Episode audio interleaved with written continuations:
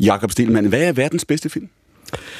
Verdens bedste film er drumroll. Ja, det har jeg ikke, men jeg, hvis jeg... I... Altså, hvis jeg skal sige det, så må jeg sige, at den film, der har haft størst betydning mm-hmm. for mig og for millioner, det er selvfølgelig, øh, og nu siger jeg det på dansk, Stjernekrigen. Ja.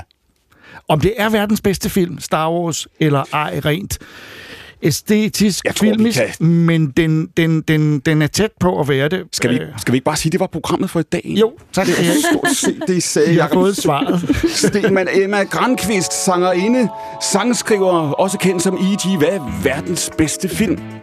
Jamen, altså, jeg sidder over for kæmpe præstationsangst nu, men øh, jeg bliver nødt til at sige, at de film, jeg nok har set flest gange, er Lord of the Rings. Øj, det er et bredt spændende. Ja. Åland, Nana Øland, sangerinde, sangskriver, efter eget udsagn også cirkusdirektør. er det ikke rigtigt? Jo, det er rigtigt. Det skal vi høre om om lidt. Hvad er verdens bedste film? Altså det første, der poppede op i mit hoved, jeg har ret mange yndlingsfilm, men Hausu, som er sådan en total sindssyg, øh, øh, psykedelisk øh, koreansk film. Alright, den skal vi høre om. Og Christian Benson, filminstruktør, manden bag Chrysanthemum og en tv-serie på vej, der endnu ikke har nogen titel. Er det rigtigt forstået? En arbejdstitel. Og en roman har du også på vej. Ja. Hvad er verdens bedste film? Det er Cubics rumrejsen. Selvfølgelig er det det. Det siger Christian Benson. Han er filminstruktør og en af de fire gæster i dag. Dette er Stafetten, programmet, hvor fire gæster i to timer sender både spørgsmål og svar videre til hinanden. Mit navn er Clemen Kærsgaard, og dette er, hvis nogen skulle være i tvivl, Danmarks Radio, program 1.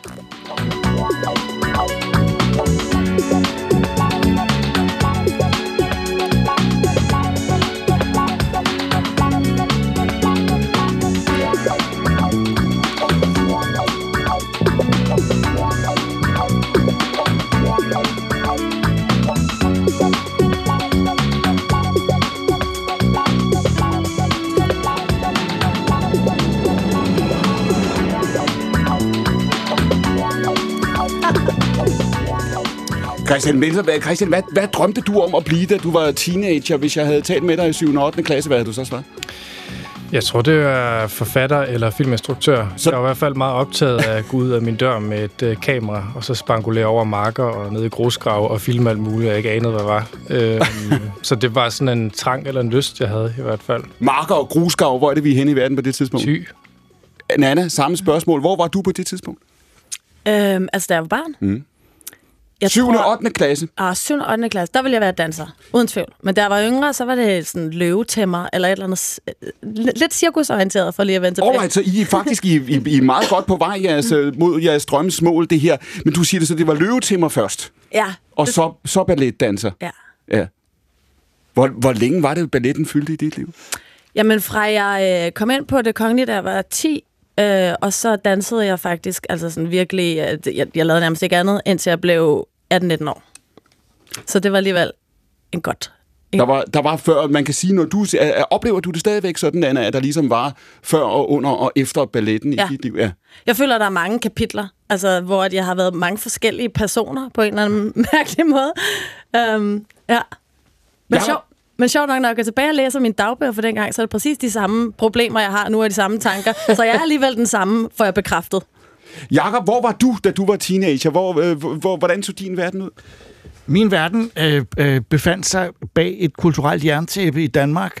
Øh, jeg var jo øh, teenager i slutningen af 60'erne og begyndelsen af 70'erne, og der var alt det, jeg elskede, forbudt. Øh, så det kan godt være, at det, det var tilladt at importere ting fra USA, men en fornemmelse af, at al amerikansk kultur blev betragtet som ond kapitalistisk mm. propaganda.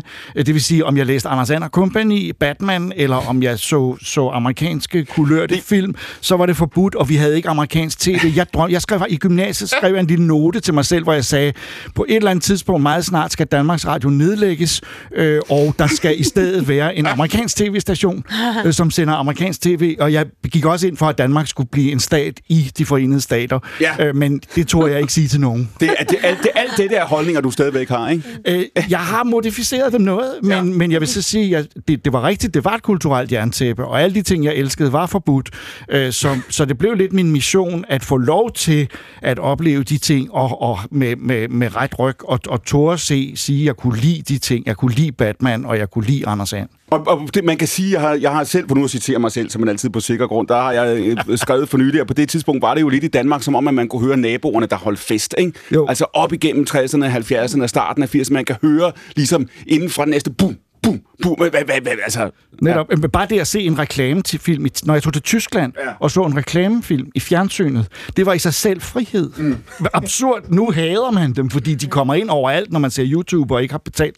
Men det godt og lange er, at det, det opfattede som om, vi boede i en osteklokke lukket inde, og, og at, at man havde erklæret, at alt det udefra, det var, hvis ikke det kom fra nogle ganske få accepterede kulturinstitutioner i nogle, nogle de rigtige lande, øh, så, så, var det, så var det frygteligt. Og amerikansk var et skældsord, øh, og det, det, det var meget ubehageligt, øh, så jeg havde det faktisk ikke godt. Jeg, jeg, jeg drømte om et andet liv, øh, øhm, øh, og måske det er også derfor, jeg kom til at lave de ting, jeg har lavet, fordi jeg var nødt til det.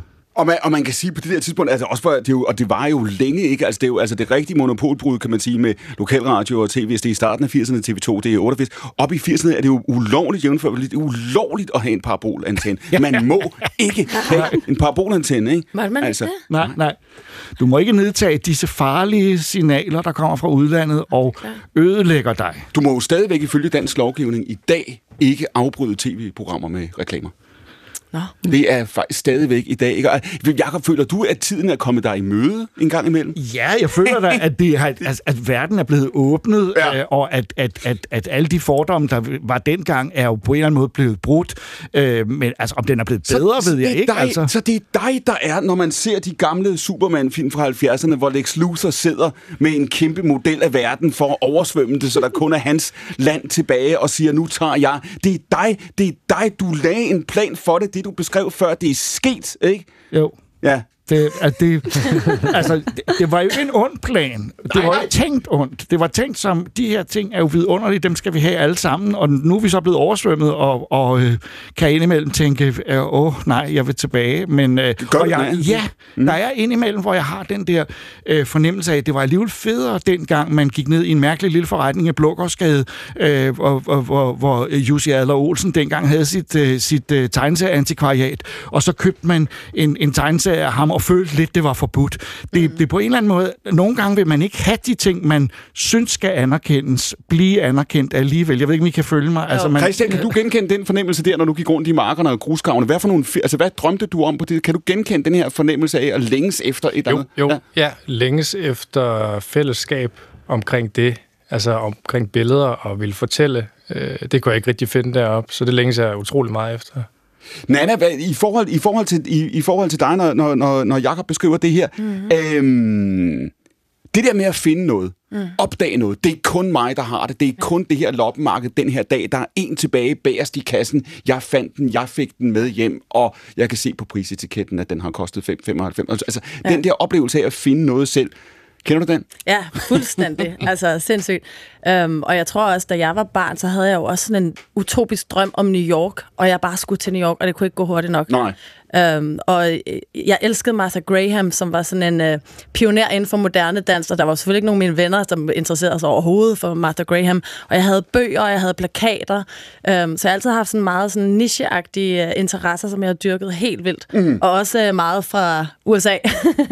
Og er der, er der noget med, at det, man finder selv, eller opdager selv, eller samler lidt sammen, ikke? Mm. at det har en anden værdi, end det, man bliver algoritmen præsenterer en for? Jamen, jeg for- Jeg forstår godt din øh, dilemmaet i det der med, at du vil gerne dele det med nogen, men du vil også på en eller anden måde gerne have det som din egen lille øh, hemmelighed. Altså, du vil også gerne have det for dig selv på en eller anden måde. Så det er sådan et dilemma i, at du gerne vil have, at noget kan blive så anerkendt og succesfuldt, at der kan komme mere af det, mm. men du vil også gerne stadig kunne få plads. Mm. Altså, Emma, hvad med dig? Har du, den, har du også den her oplevelse af, at, at noget, man ligesom selv finder eller selv opdager, har en anden værdi eller får en anden betydning for en? Jamen, jeg havde en, en rigtig underlig øh, hobby, da jeg var barn, hvor jeg var rigtig, brugt rigtig meget af min tid nede i Storskrald Mm-hmm. på at øh, skralde, øh, skralde folks gamle ting. Ja.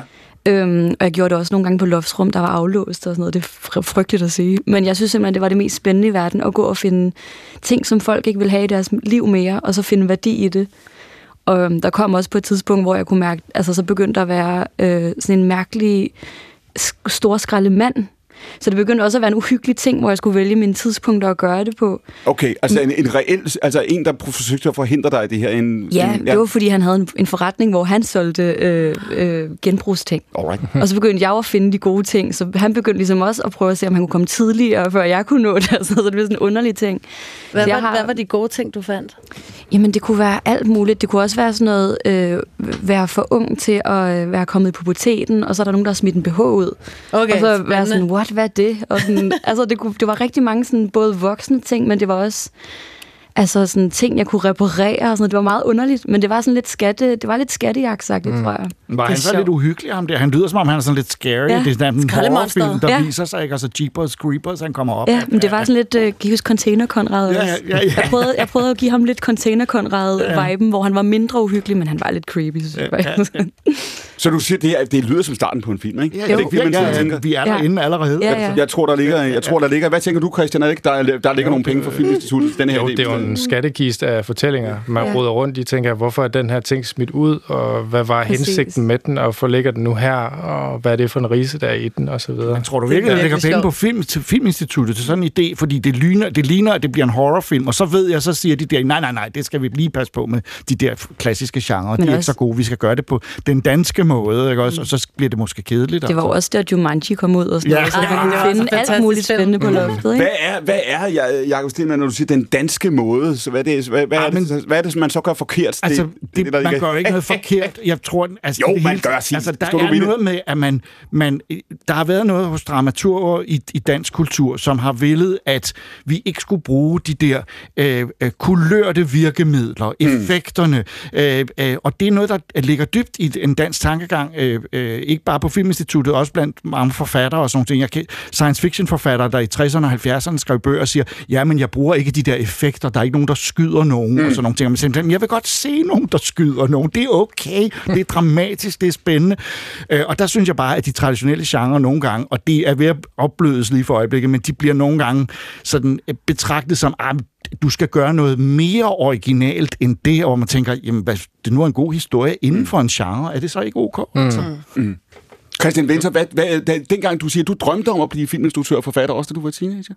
Ja, det tror jeg. Hvor ja. langt væk var det? Hvor langt væk var de drømme, eller hvor langt væk var det fra? Det var, det var meget, meget langt væk. Øh, altså sådan, øh, der var jo ikke nogen, der lavede film i min familie på den måde. Så det var jo sådan lidt en utopisk et eller andet med noget, jeg gik rundt og havde i maven, som jeg synes var fedt. Og så havde det vildt over nogle film, jeg så op på mit værelse og sådan noget. Øhm, jeg ville ønske, at jeg kunne dele det med nogen dengang. Jeg var skulle lige Hvad sagde du så og så hvad, af film der, hvor du tænkte, hold da kæft, det her, det var... Det... Jeg så Coen-brødrene, og så så jeg There'll Be Blood rigtig mange gange. Og så, altså, jeg tror, at det, der var den største oplevelse for mig, det var at se Rumrejsende Kubrick. Øhm, fordi det var der, det ligesom, jeg forstod, hvad mediet kunne. For ja. det er jo, man kan jo ikke, det er jo en umulig film at lave. Du kan jo ikke lave en film om det, han laver en film om. Nej. Om menneskeheden. Det er jo fuldstændig sindssygt. Hmm. Altså, øhm, så det viste mig det at holde da kæft.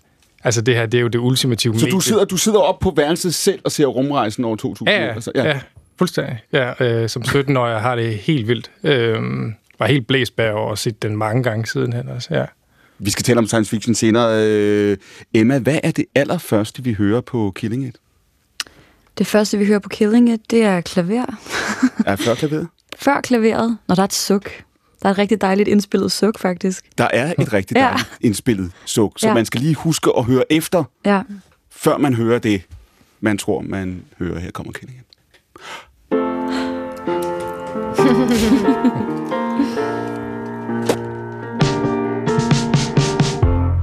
I'm on a roll tonight. I'm doing fine, so I won't start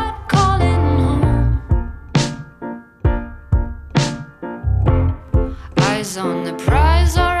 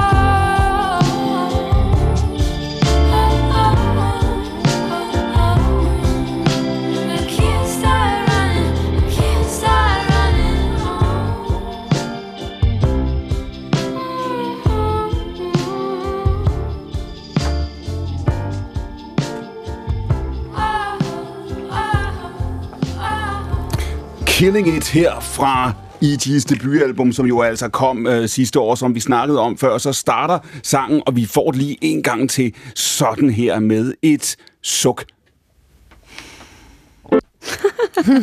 Hvor kommer det fra, Emma? vidunderligt. Jamen altså, jeg tror, jeg synes, det var, det var en ret dejlig måde at starte en sådan lidt, øhm, en lidt humoristisk, eller sådan en, en, en, en dobbeltsang, hvor jeg føler, at der er jo både er noget humor i, og der er noget melankoli, og noget, der er jo både noget vægt og noget lethed. Så jeg synes, det er ret sjovt at starte med et suk, som er noget meget tungt på en måde. Sådan, "Åh, nu skal vi også i gang med dagen. Og så går dagen ligesom i gang med det her sådan lidt øh, glade øh, intro, som starter en sang, der ligesom på en måde kan to ting, ikke? Ja, det er en dobbeltsang, og det er også en sang, som har en betydning for dig og, og, for, og for pladen. Hvor er det, den er skrevet under hvilke omstændigheder? Jamen, den er skrevet lige da jeg øh, begyndte at tage til New York, og det gjorde jeg jo under øh, corona, hvor det overhovedet ikke kunne lade sig gøre. Øhm, og jeg var lige blevet signet på pladeselskab i Australien, og øh, det hele var bare meget op i luften. Og jeg var blevet forelsket i en mand i New York, og jeg havde mødt en producer, jeg gerne ville arbejde med i New York, og det, det, hele, det hele, der var bare høj energi på overfeltet, og øh, folk var meget begejstrede på mine vegne, og det kunne jeg mærke, det, det, det synes jeg var stressende.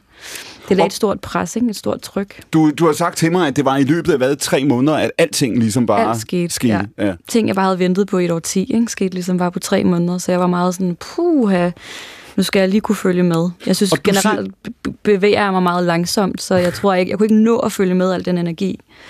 Så det var lige nødt til at manifestere i en sang, ikke? Og du siger det der med, at folk, havde, folk var op og køre på din vegne lidt. Ja. ja. Hvordan kunne du mærke det? Jamen, fordi at alle andre havde, at mine venner havde ligesom øh, fået bachelor, kandidater og større lejligheder, og jeg havde ligesom bare været tjener i 10 år, og havde ikke rigtig fundet min plads. Jeg havde ikke fået taget hul på noget, der skulle være noget andet, hvis ikke det var musik. Nej. Øhm, så jeg tror bare, alle var så glade, og alle hæppede. Det var som om, jeg ligesom bare var i gang med et, øh, et maraton, og folk var bare på sidelinjen op at køre. Og jeg følte bare allerede, at jeg havde sidestik, og var lidt træt, og var sådan, jeg ved ikke, om jeg kan gennemføre det her. Nej.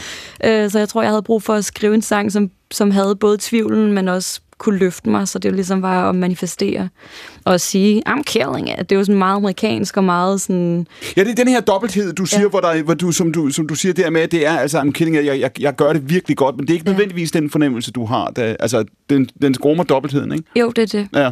Det er lidt til ligesom at sige, det kører for mig, mens man snubler. Ja. Så det er der, sukket kommer ind i virkeligheden, ikke? Ja, det er det, er, det, det er indledende suk, der jo altså lød sådan her. Følte du, Emma, på det her tidspunkt, at nu var det nu? Ja, jeg tror, jeg tænkte, puh, nu ligger der en, en arbejdsopgave her, der er den, den sidste mulighed for, at du kan prøve at bevise, hvad det er, du, du tænker, der er af, af ting inde i. Ikke? Tænkte du på det på den måde, at det her det var den, den sidste mulighed? Ja, det gjorde jeg. Okay. Jeg tænkte, nu, nu, nu giver vi det et sidste skud, fordi nu har jeg søgt ind på konservatoriet seks gange, og aldrig gået videre til en anden prøve. Jeg har haft et andet projekt på Major Label i Danmark, øhm, og kunne ligesom bare mærke, jeg synes aldrig, der havde været høj energi omkring mig i musikbranchen mm. på den ene eller den anden måde. Så jeg havde bare sådan, det er kun mig, der ligesom prøver at, at brænde afsted indeni, og jeg, hvis, ikke, hvis ikke det sker nu, så kan jeg ikke overskue det mere. Så det, det ligger også i det suk. Så, så det, når du siger det der med, at det var sidste chance, eller nu var det ligesom den mulighed, det var den kugle, der var i kammer, så handlede Ja. det. Hvor meget handler det om, Emma, hvordan du har det indeni, og hvor meget handler det også om, hvordan man ser på dig, og hvordan musikbranchen ser på nogen, som er i slutningen af 20'erne eller omkring de 30, uden at, at have det der hit? Jamen, i en verden af sociale medier og, og TikTok og en 15-årig, der kan gå viral på TikTok med at sige bla bla bli bla blub blub eller et eller andet, så skal man jo virkelig have Det er noget. det, er skide godt. Jeg håber, det sker nu. øh, så skal man jo virkelig finde sin indre øh, kunstner og sit værktøj og føle, man kommer noget andet, med noget andet, når man er i slutningen af 20'erne og ikke er slået igennem. Mm. Og da jeg var på det major label med et andet projekt, der var der lige blevet signet en 16-årig pige, som også var dygtig til at skrive selv, og som sang endnu bedre end mig. Og så jeg følte bare, at jeg var 100 år gammel deroppe. Jeg var, følte, jeg var en dinosaur, og øh, ja, det skib ligesom bare var sejlet for længst, ikke? Var der sket noget ved den måde, som, altså, altså den øh, øh, øh, manglende respons eller afvisning, eller du havde mødt det, altså den mangel på reaktion, var den begyndt at trænge igennem på en eller anden måde, på, på det her tidspunkt i dit liv, på en måde, den ikke gjorde, da du var 20 eller 22? Eller? Altså Det- både og, jeg vil sige, der var, jeg var jo ikke slukket indeni. Jeg kunne Nej. bare mærke, at jeg skulle mere aktivt end nogensinde vælge det aktivt til. Ja. Fordi der ikke var nogen, der hæppede på mig. Så jeg tænkte sådan, lige nu er det kun mig, der hæpper på det. Så, øh, og det er jo også heldigvis der, det skal starte, ikke? Mm. Men jeg tænkte også, sådan, det kan også være, at det her ligesom er en stor lang X-Factor audition, hvor min mor har sagt, mm. at jeg er god, og i virkeligheden ikke er god. så det var jeg også bange for. Jeg var sådan lidt, okay, hvis jeg har prøvet 100 gange nu, så kan det godt være, at gang nummer 100 betyder, at jeg ikke skal lave det. Får man mere på spil, Nana, jo, jo ældre man bliver, lige meget hvad, lige meget hvad man kan skrive på CV'et? Er, det, er, det, er der nogle ting, der, der hviler tungere på en i, i de her brancher, underholdningsbrancher, simpelthen bare fordi man er et andet sted i sit liv, og man burde vide bedre, end at begå de fejl, man begår lige om lidt? Altså, øhm, jeg synes i hvert fald ikke, at det bliver nemmere. Altså, selvom at jeg får mere og mere erfaring, øh, så, synes jeg, øh, så synes jeg helt klart, at jeg, at jeg bliver ved med at føle, at hver plade er den første, jeg Ja. skal udgive. Og den har det pres. Nu talte Emma før om det der med, at hun kommer til New York på det her tidspunkt, og der er det ligesom det er hele pakken, Emma, det er det, du sagde. Altså pladekontrakten mm. og, øh, med det australske selskab, ikke? og så New York, og så kæresten og produceren, og, og det er hele pakken. Hvor gammel er du, er det, du tager til New York, Nana? Jeg er 23. Ja. Og hvilke tanker har du på det tidspunkt? Jeg tror, jeg er meget sådan det sted, du beskriver, hvor at jeg kan mærke, at folk de har ekstremt store forventninger til mig, og øhm, jeg rider lidt på sådan en bølge af adrenalin, som jeg skal leve op til. Mm. Øh, samtidig med, at jeg også ved, lige nu er jeg heldig. Mm. Og det her held, det øhm, kommer måske ikke til at blive ved med at være der. Så jeg skal virkelig bare sådan, jeg skal udnytte det maksimalt. Så den der, den der tanke med at sige, som, som Emma beskriver før, med at sige, nu er, nu er det nu. Nu er der en kugle i kammeret, det er ikke alle, der får den, og nu er det op til, til dig. Mm. Hvordan havde du det med det?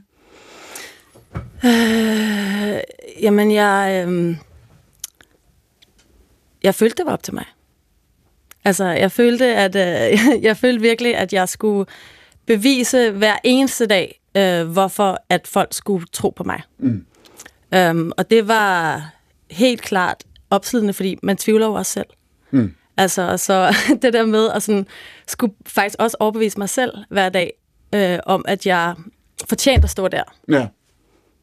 Havde du den samme oplevelse, Emma, at der også var et eller andet med at sige, det der med, når du, når du nu sammenligner du dig selv med hende, den 16-årige, der blev signet til det major label, hvor du var, ikke? Mm. Er der også noget af det, kan man, kan man slukke for det? Kan man slukke for den der sammenligning med hele tiden at kigge simpelthen om til højre og til venstre? De kan det, den og den kan det. Jeg tror nærmest, det er det, jeg bruger mest energi på. at blive ikke for influeret af, hvad der ellers foregår, fordi ellers så kommer man altid til at være bagud. Mm. Øhm, og den der følelse af, øh, som jeg havde det meget i den danske musikbranche også, og måske bare med musikere på konservatoriet, og med at få karakterer i, på musikskoler og sådan noget, at der altid var en følelse af, at man konkurrerede med hinanden. Mm. Øhm, om hvem der kunne komme længst, eller kunne komme til udlandet, eller hvor jeg tror, jeg har mere sådan, kunne, kon- kunne konkurrencen ikke handle mere om, øh, hvem der er den mest autentiske udgave af sig selv, har Mm. vundet øh, i slutningen af dagen. Og det synes jeg, det, det er meget den, jeg kører med nu, fordi ellers så kan man blive ved med at være sådan, okay, Olivia Dri- Rodrigo øh, er kæmpe lige nu med en form for sådan 90'er rockpop, og så begynder, begynder det ligesom at sive ind i folks Så musik. skal alle lave Avril Lavigne-inspireret musik. Præcis, så skal alle lige pludselig have en, øh, ja, lave Avril Lavigne øh, poprock igen, og sådan noget, hvor jeg tænker sådan, hvordan kan man øh, prøve at høre, sluk for noget af det der sådan, øh, hype-larm, og høre, hvad det egentlig er, der er inde i ens autentiske Du siger, kerne. du, du, det første, du sagde, men du siger det i nutid, det er næsten det, du bruger mest energi på, siger du. Altså Ja. også nu, Ja. og, og slukke for det andet. Ja. Ja. Altså, jeg, jeg, jeg, synes, det, jeg synes, det er svært at være gået fra øh, at have været øh, tjener til lige pludselig på en måde at skulle føle mig som hovedretten, ikke? Ja. Det synes jeg er dybt grænseoverskridende, så det bruger jeg rigtig meget energi på at prøve at tænke, at jeg øh, ligesom er værktøjerne. Men Hvis du jeg, var en hovedret, Emma, hvilken hovedret var du så? øh, man tænkte, den ville komme. Så ville jeg bare være en dejlig lasagne. Ej, jeg ved det ikke. øhm, jamen, jeg, jeg tænker meget over, når jeg skriver øh, sangene, hvor det kommer fra at holde referencer for meget ude af studiet. Øh, og det der med sådan, hvis man vil sukke i starten af sangen, beholde det. Mm. Det føles også forbudt at lave fade på en popsang i, i 2022 for Mm. eksempel. Ikke? Så det er sådan at, at prøve bare at mærke rent, hvad den der intuition kan. Jeg, jeg, det jeg er mest bange for i verden, det er, hvis øh, hypen begynder at øh, destruere mit fokus eller min, øh, min, min intuition. Hvor meget, Christian, tænker du over at, at den her sammenligning med, eller hvad gør de andre, eller hvad har de gang i, og det der med at holde øje og sammenligne sig selv hele tiden? Gør du det? Jeg prøver virkelig at lukke ned for det, og så passe min egen butik. Men er du Fordi- fristet? Øh, ja, men jeg lader være med at kigge. Fordi jeg ved, at det kommer til at forpeste mig på en eller anden måde. Så øh, jeg holder virkelig snuden i sporet i forhold til de ting, jeg gerne vil, og synes er lystfulde og grineren og sådan noget. Mm. Fordi jeg ved, at det, det kommer ikke til at gøre noget godt for mig. Altså, Bliver det, bliver det lettere eller sværere med, med årene, øh, Nana, at, at lukke ned for det der, og lave den der sammenligning? Fordi jo mere man har været med, jo flere møder man har siddet i, jo mere man kommer til, og det kommer I jo til, når I er i den her branche at se sig selv mm. udefra, jo, jo, jo, jo, jo lettere får man også ved at gøre det. Det bliver sådan en form for automatik næsten, ikke? Jo, altså jeg vil sige, det er virkelig en balance, fordi at øhm, på den ene side, så følger jeg altid mit indre kompas, øhm, og, og gør det, som jeg synes er sjovt og spændende lige nu. Mm. Øhm, men man bliver også enormt sådan, konfronteret med branchen Ja. ja. hele tiden. Og hvad de har af referencer. Og sådan, ej, vi har lige set det her, det går viralt, og kunne du ikke øh, være lidt mere på TikTok? Og, øh, altså, der er hele tiden sådan ting, som jeg bliver tvunget til at forholde mig til. Øhm, og jeg tror, i visse perioder har jeg sådan lukket ned for det bevidst og sagt, sådan, at jeg vil overhovedet ikke beskæftige mig med det.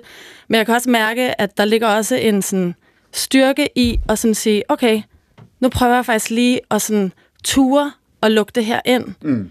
Øh, og faktisk blive inspireret af det. Altså, og ikke være så bange for at sætte mig selv i en konkurrenceposition, fordi det er jeg. Mm. Altså, om jeg ved det eller ej. Øhm, og så bare sådan lidt øh, prøve at slappe af i det, og trække vejret tungt, og så være sådan, okay, det er fedt, det tør jeg godt se. Altså i stedet for, at man hele tiden ved alt muligt om alt muligt andet, men man ikke aner noget som helst om musik. altså andet end det, der var øh, 20 år tilbage.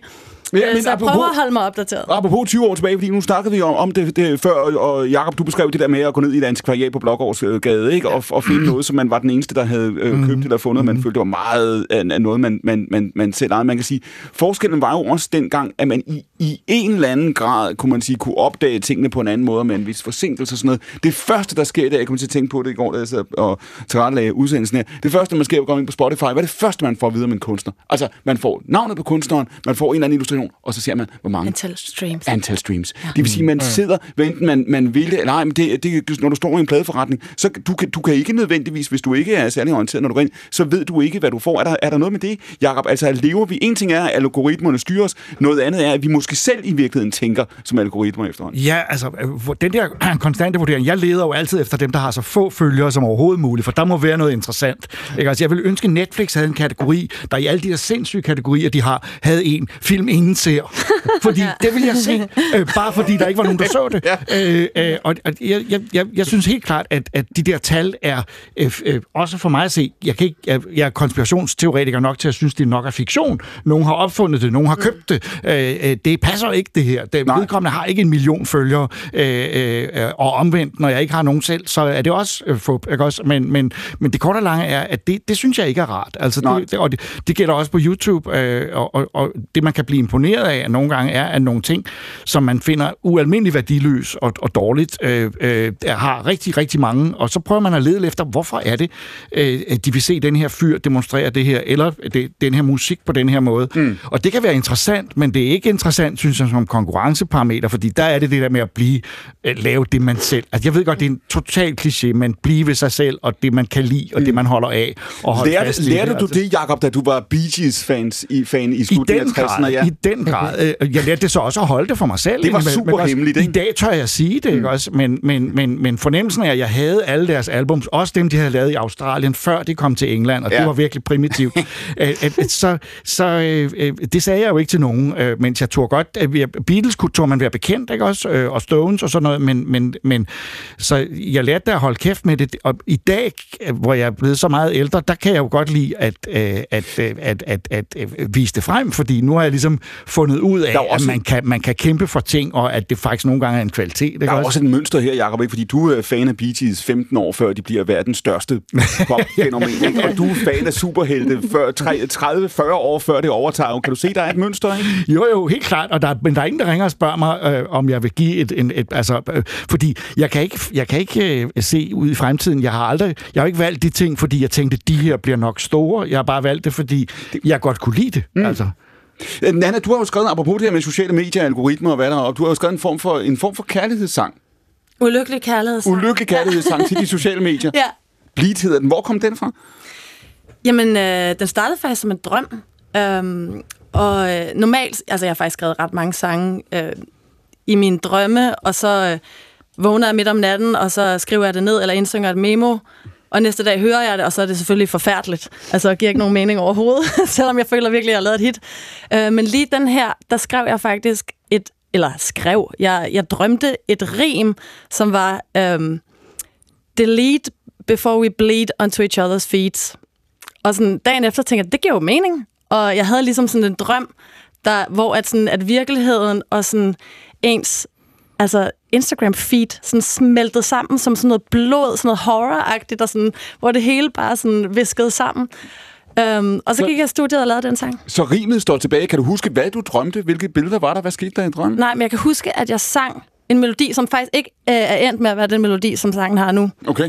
Um, jeg tror godt, jeg kan huske den gamle melodi, men, men jeg havde en melodi til den tekst, og jeg, og jeg kan huske i sangen, eller i drømmen var jeg sådan, yes, den her sang, det, altså det, det er for vildt. Og så øh, var den ikke forfærdeligt, da jeg vågnede.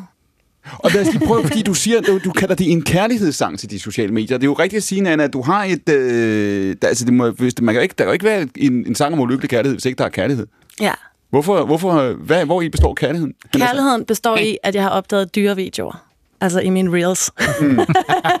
Kender. Og det er virkelig sådan, altså, jeg, og det er for, for sådan relativt nylig, at jeg opdagede, hvorfor jeg elsker sociale medier. Altså fordi, jeg, jeg hader det også rigtig meget, men de der momenter, hvor man ser nogen, der, altså hvor man bare sådan griner helt ned fra milten, altså de der momenter, tænker jeg bare sådan, hold kæft, det kan også noget, det her. Men må Altså- altså... spørge, i forhold til at være artist, mm. før de sociale medier også fandtes, føler du ikke, det er mere stressende at skulle konceptualisere din virkelighed nu, fordi du også er artist? Jo, jeg skal skabe alt selv. Altså, det ja. Føler jeg vidderligt. Jeg føler, jeg er sådan en en øh, kvinde her, der skal kæmpe mod algoritmer, som egentlig ikke vil mig det bedste. Øhm, og øh, pladeselskaber, de gør sådan set heller ikke rigtig noget, fordi du skal ligesom bevise, at du løfter det selv på, ja. Ja. på de sociale medier. Ikke? Og de er sådan, ej lækkert, Øhm. så kan vi spare penge, fordi du kan lave lige gratis præcis, indhold. lige præcis. Så det er virkelig sådan, du skal selv lave... Øh, du skal selv op... Altså, men det synes jeg jo så også heldigvis er noget af det sjoveste, det er at lave de der øh, universer. Øh, men jeg synes, jeg kan huske dengang, jeg var signet i New York, og jeg fik stukket sådan en... Øh, det var hot på det tidspunkt, sådan en slags Sony-telefon, der kunne optage små videoer og uploade direkte til en eller anden platform, hvor man kunne se. Det var, sådan, det var før Instagram selvfølgelig. Mm-hmm. Øhm, og der kan jeg huske, at jeg synes, det var død anstrengende. Jeg skulle være i den her skriveproces, og jeg skulle samtidig filme mig selv hele tiden. Og, og så var der Twitter, og jeg blev signet op som nærmest en af de første, tror jeg, der var på Twitter. Uh, jeg synes, det var anstrengende, at jeg skulle bruge så meget tid på det. Uh, men nu er det jo bare virkeligheden for alle, og, og det er jo faktisk et arbejde, som man nærmest bruger lige så meget tid på, som at lave musik. Emma, hvad tænker ja. du om det? Den forventning, oplever du også det? Jeg synes, det, jeg synes, det er frygteligt. jeg har så mange diskussioner med mit label om det. Øhm, og det er jo netop fordi, at sådan, dem, som jeg ser op til, er ikke på, øh, på de sociale medier. Hvem er det? Jamen, Der ikke er på de sociale medier. Frank Ocean, Sharon Van Etten, eller sådan. Og hver gang jeg bruger det som argument over for dem, fordi så er de altid sådan, hvem har du fundet på de sociale medier, som du ser op til, og som, hvor vi kan spejle os? Så er jeg sådan, ingen. Jeg ser hundevideoer også. Ja. Jeg ser dyrevideoer, og så, ellers så, så følger jeg ikke nogen, fordi det er, jeg ved jo godt, de er blevet tvunget til det af deres labels. Der er virkelig få artister, der er på sociale medier, øh, og som er, er meget aktivt på sociale medier af egen fri vilje. Mm. og det synes jeg godt, jeg kan lugte. Det kan jeg godt se mm. user ned i deres videoer. Men, Og, er, øhm, men er det også, øh, øh, øh, Nana, er det på en eller anden måde også lidt en djævlepark? Fordi den måde, som jeg også hører dig beskrive mm. det på, og det er jo sådan, øh, mange tænker omkring det, det vil sige, hør nu her, jo flere følgere jeg selv har, jo Mm. flere følgere jeg selv har, jo større brand jeg selv er, mm. så kan jeg stille krav til mit pladselskab, så kan mm. jeg stille krav til medierne osv., mm. fordi hvad kigger de på? De kigger på det samme. Altså, føler du, at du køber dig en uafhængighed, Nana, ved at... Ja, at- ja. Man, man får helt klart en magt, fordi man lige pludselig har en stemme, som, øh, som, som, som kan noget på lige fod, som en øh, gaffaforside kunne i gamle dage. Mm. Altså lige pludselig bliver de sådan... Øh, normale medier, normal presse, den bliver lige pludselig mindre værd, altså fordi du rent faktisk kan, du kan skabe et momentum meget hurtigere selv, hvis for eksempel et pladselskab ikke vil øh, synes en sang er en single, så kan du synge den akustisk, og så, Så kan du- du, og du risikere, så også- at folk mm. elsker det. Mm. Altså, så du har ligesom en anden magt. Ja, du har, og du føler også, når du laver de her ting, du føler også, at du har, altså, at du er øh, instruktøren her, du bestemmer, ikke? Ja, præcis. Og jeg vil sige, jeg synes faktisk også, det er sjovt. Altså, men jeg har, jeg har skulle tvinge mig selv til at finde ud af, hvordan jeg kunne synes, det var sjovt. Fordi jeg, ligesom, jeg har købt det som en præmis på ja. En eller anden måde. Jeg har købt det som præmissen, hvis jeg vil det her, så, Hvis så du, ser, hvis du for eksempel her tænker, her, her er der en hullerhopring, Ja. for eksempel. Mm. Ja, Snakker du om min video i går? for eksempel. Ja. Ikke? Jo, men den, hvad, hvad hedder det, øhm, altså, jeg tænker sådan, jeg, jeg lægger ting op, som jeg selv synes er sjovt. Mm. Øhm, Emma, er du overtalt? I bliver nødt til at forklare den video, vi andre ser. Jeg har ikke set den. Jamen, jeg det sidder er fordi, bare sådan, at øhm, ja, hvad altså, sker der? i gamle dage, så kunne man jo få et rigtig godt interview et eller andet sted, og så kunne man øh, måske, hvis man var heldig, øh, blive spillet det rigtige sted i det rigtige program på det rigtige tidspunkt. Øhm, dengang der fandt, fandt sådan noget som de sorte spejdere og sådan noget. Øh, men, øh, men nu så er det vidderligt... Øh, du laver en video, og jeg lavede så en video, hvor at jeg øh, altså, lavede alt muligt gøjl med en hula hop ring, og det var simpelthen bare, fordi jeg var i haven, det var godt hver weekenden, øh, og jeg kan, jeg kan nogle tricks med en hula hop ring. Nå, du altså, kan lad os noget, bare ja. sige det sådan. Det, ja, det, det, Emma, har, har, har, har Nana overtalt dig her? For du kan godt høre, det er meget, meget Jamen- stærk argumentation for. Jamen det, altså nu følger jeg jo også Nana på Instagram, og jeg synes vidderligt også, det er nogle dejlige ting, du lægger op.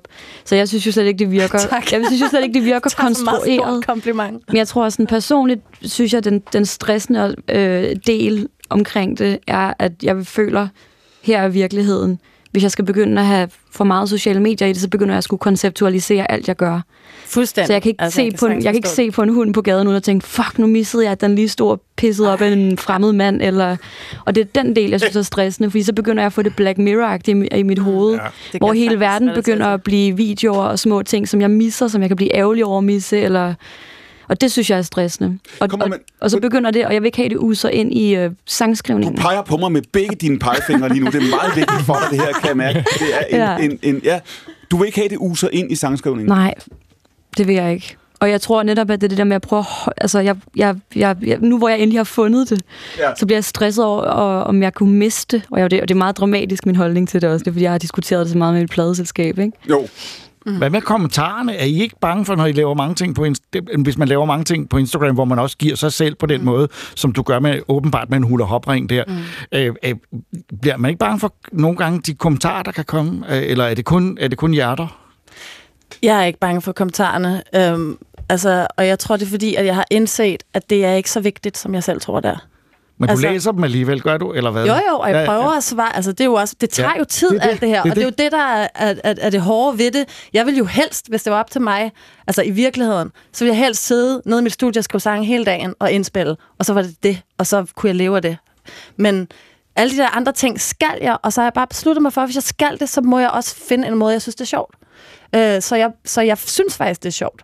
Men jeg synes da også, at det, det er tidskrævende. Men altså, kommentarerne, de fylder ikke så meget, fordi jeg ved, at i morgen er det væk. I Var morgen, det- var om det 10 også- minutter er det væk. Nana, var det også en lektie af øh, X-Factor, altså når man har været i X-Factor-maskinen og mærke, der kan man, der kan man tale om, en, om en, jeg har sagt, det sidste store publikum Ja. til noget som helst i det Ja. her land. Ikke? Det, Jo. er, det er X-Factor. Der ja. kommer der kommentarer. Ikke? Der, kommer, der mærker Åh, man den, sindssygt, den, der kommer jo den, nærmest dødstrusler. den fulde mur. Ikke? det, er jo, det er jo virkelig hæftigt. Men var det også, nu siger du det der med, at det betyder ikke så meget. Var det en morale, du tager væk fra det, og ligesom har sagt, hey, når man står her jo endnu, det kan godt være, I synes sådan og sådan. Men... Altså, jeg tror, at, øhm, at, at jeg, det, det, det var ret vigtigt for mig at sådan komme til den sådan, øh, indsigt, at folks meninger, meninger kan jo være øh, voldsomme, mm. men de er jo også væk om et minut. Altså, sådan, om folk, de ikke kender direkte. Altså, det er jo ikke folk, der jeg har et forhold til, som er mine venner eller min familie. Så folk, de hisser sig op over alt muligt, men i virkeligheden, så er de ligeglade igen om fem minutter. Når du, bruger Altså- de der, når, du, når du bruger de der billeder, du har øh, sagt jo det her med, jeg introducerede dig også, at du er cirkusdirektør. Ja. Men det er, fordi jeg har det meget sådan gyngerne og karusellerne. Ja. Men er det jo ikke, er det ikke på en eller anden måde også din balletfortid her? Fordi teater er også cirkus. Det, mm. det at lave en teaterforestilling er, er cirkus. Ballet er altså meget øh, lødigt og seriøst og overbevist og sådan noget ud. Ja, ja, det er fint ja. nok, men det er også røg og spejle og lys. Og... Tager du noget med derfra, der med det der med ligesom at forstå, at det også er en butik eller en mm. forretning, eller hvad jeg skal kalde det? Helt klart. Altså, jeg, har, jeg tror, det bedste råd, jeg nogensinde har fået, det var Tim Walker, som er sådan en fantastisk fotograf, som Ja. har lavet nogle af de mest ikoniske øh, italienske Vogue-forsider, for eksempel. Meget sådan fabulerende, super smukt. Men han sagde engang til mig, jeg var så heldig, at jeg fik lov at arbejde med ham, han sagde til mig, du skal tænke på dig selv som en buket blomster. Og det gav så meget mening for mig.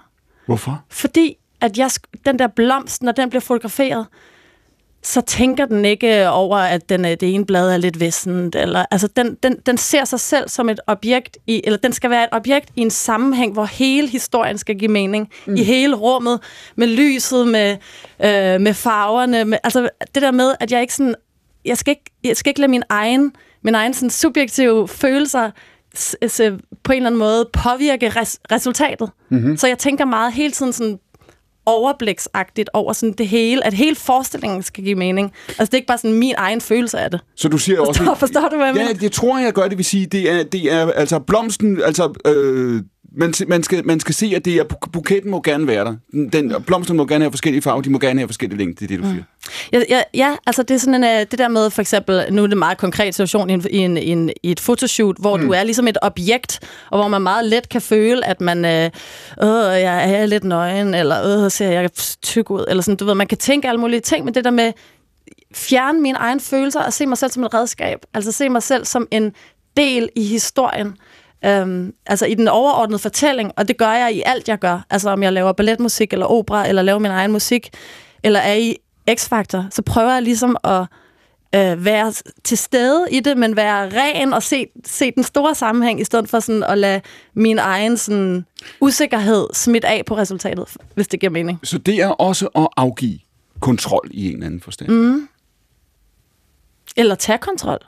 Altså på den måde, at man, øh, at, at man ligesom øh, indser, at, øh, at der er en overordnet virkelighed, som ikke altid stemmer ens, overens med ens egen følelsesmæssige opfattelse af noget. Og det ligger vel også i det, at man ligesom erkender og anerkender, at den oplevelse, som beskueren, modtageren tager ned, kan man ikke kontrollere. Præcis.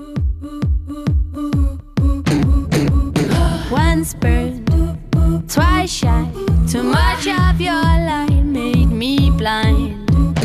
I'd wait all night, but you left one too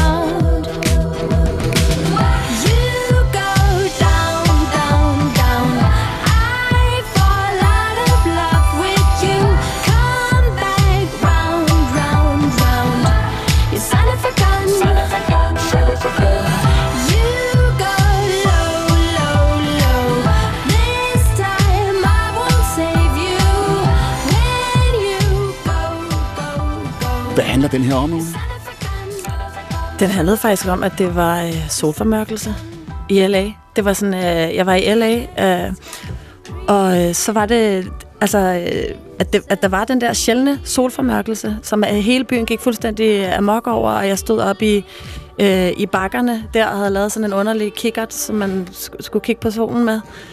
Um, og så øh, blev det til den her underlige øh, metafor øh, for... Øh, Ja, altså... Øhm, hvor det ligesom er det her gamle ordsprog, jo son of a gun, men hvor det ligesom brugte vi bare solen, mig og en ven, som skrev det her nummer sammen. Så du har den her, den her by, som jo er altså, fuldstændig fragmenteret, fuldstændig kolossalt stor, nærmest sådan en verden i sig selv, og som så, altså, du bliver underkastet den her solformørkelse. Det lyder, så- det lyder apropos starten på en film, ikke? Ja, jo, jo, jeg kan huske, jeg skulle i studiet med ham her for at skrive, Og så øh, er der den her solformørkelse, og der er kæmpe køer over det hele, fordi mm. folk de skal op til Griffith Park og se den her solformørkelse. Og vi går sådan, øh, vi dropper sådan set at være i studiet, og så går vi ud for at se den her solformørkelse. Øhm, og så er det faktisk der, vi skriver den her sang meget hurtigt, som handler om et, øh, et, Ja, på for, fyr- et forhold 40 med en, der ligesom bliver ved med at sådan, øh, komme tilbage for at få flere chancer, men mm. hvor man et eller andet sted sådan, nu, det var det. Okay. Ja. Du- Ja, ser meget utålmodigt på mig nu. Ja, du siger, det, det, to, Jamen, det, det, to, ja, synes, det er så lang tid det er siden, den- at jeg ja, ikke huske det rigtigt. Det er den energi, den har. Du siger, du siger, det tog 40 minutter, at sk- 40 minutter at skrive den. Ja. Det gik meget hurtigt at skrive den her. Altså, det var sådan en sang, som blev skrevet faktisk i en helt anden stil. Den blev skrevet sådan lidt øh, New Orleans-agtig øh, jazzet. Øh, og det kan man også høre, når man ligesom øh, lytter til akkorderne. Og, øh, altså, det var meget mere sådan swinget. Øh, så, så at den blev til den her sang, det var en kæmpe overraskelse, både for mig, men også for pladselskabet. Du siger, den er sådan lidt, altså, hvordan, sådan- hvad, hvad, hvad, altså, da, da, da, da.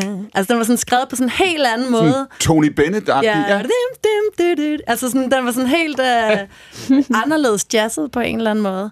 Uh, og så, og så, så var jeg i studiet med, med en producer, der hedder Dave McCracken, som jeg lavede de fleste ting med i New York, som var sådan en UK-producer, der har lavet Depeche Mode og alle mulige øh, helt anderledes elektroniske ting. Um, og så lavede vi den her version, som er- bliver nærmest sådan helt dronet i starten med den der stortrumme, øh, som, som nærmest er det eneste, der er, udover sådan nogle korfills. Uh, og det var sådan en kæmpe overraskelse for, for alle, at den her underlige jazzballade lige pludselig blev sådan en, en single pop-agtig sang. Du siger det her med, at du føler, du har levet mange liv Ja. i det her, du er i gang med nu, kan man sige. Mm-hmm. Når, Jamen, du ser føler jeg. når du ser tilbage på de år i, øh, i, Nana, i USA, der, den periode der, hvor du tager afsted, der, du er i starten af 20'erne, der er de her forventninger til, som du skriver før. Øhm, hvem var du, da du kom hjem derfra? Uh, der var jeg øh, næste kapitel. Altså, jeg, var, jeg, har, altså jeg, har, jeg har ligesom haft så mange kapitler. Jeg tror måske også, fordi det der med, at jeg startede ud med, at mit liv kun handlede om dans. Mm. Og jeg troede vidderligt, da jeg fik den rygskade, som gjorde, at jeg blev nødt til at stoppe. Det var jo ikke mit ønske, at jeg skulle stoppe med at danse. Nej. Jeg havde jo planlagt hele min fremtid, resten af mit liv.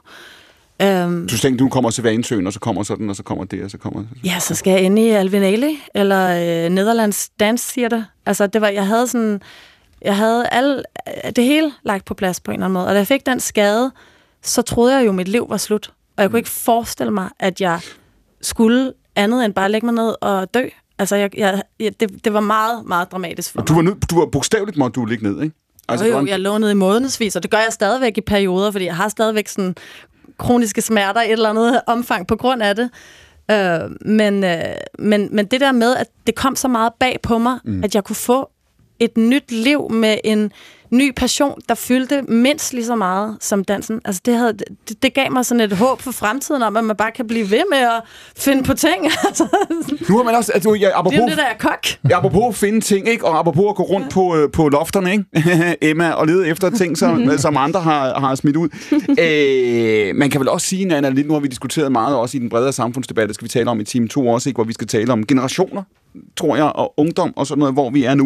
Nu har vi diskuteret meget de sidste 10 år 12-talspiger, ikke? Mm. Unge, der føler, at de er under pres, og de skal performe, og de skal sådan og sådan. Vi talte før om det her med, Emma beskrev, at hun følte, var, nu var det sidste chance, ikke? Emma med, med, mm. med hvad hedder det, gennembrud sidste år.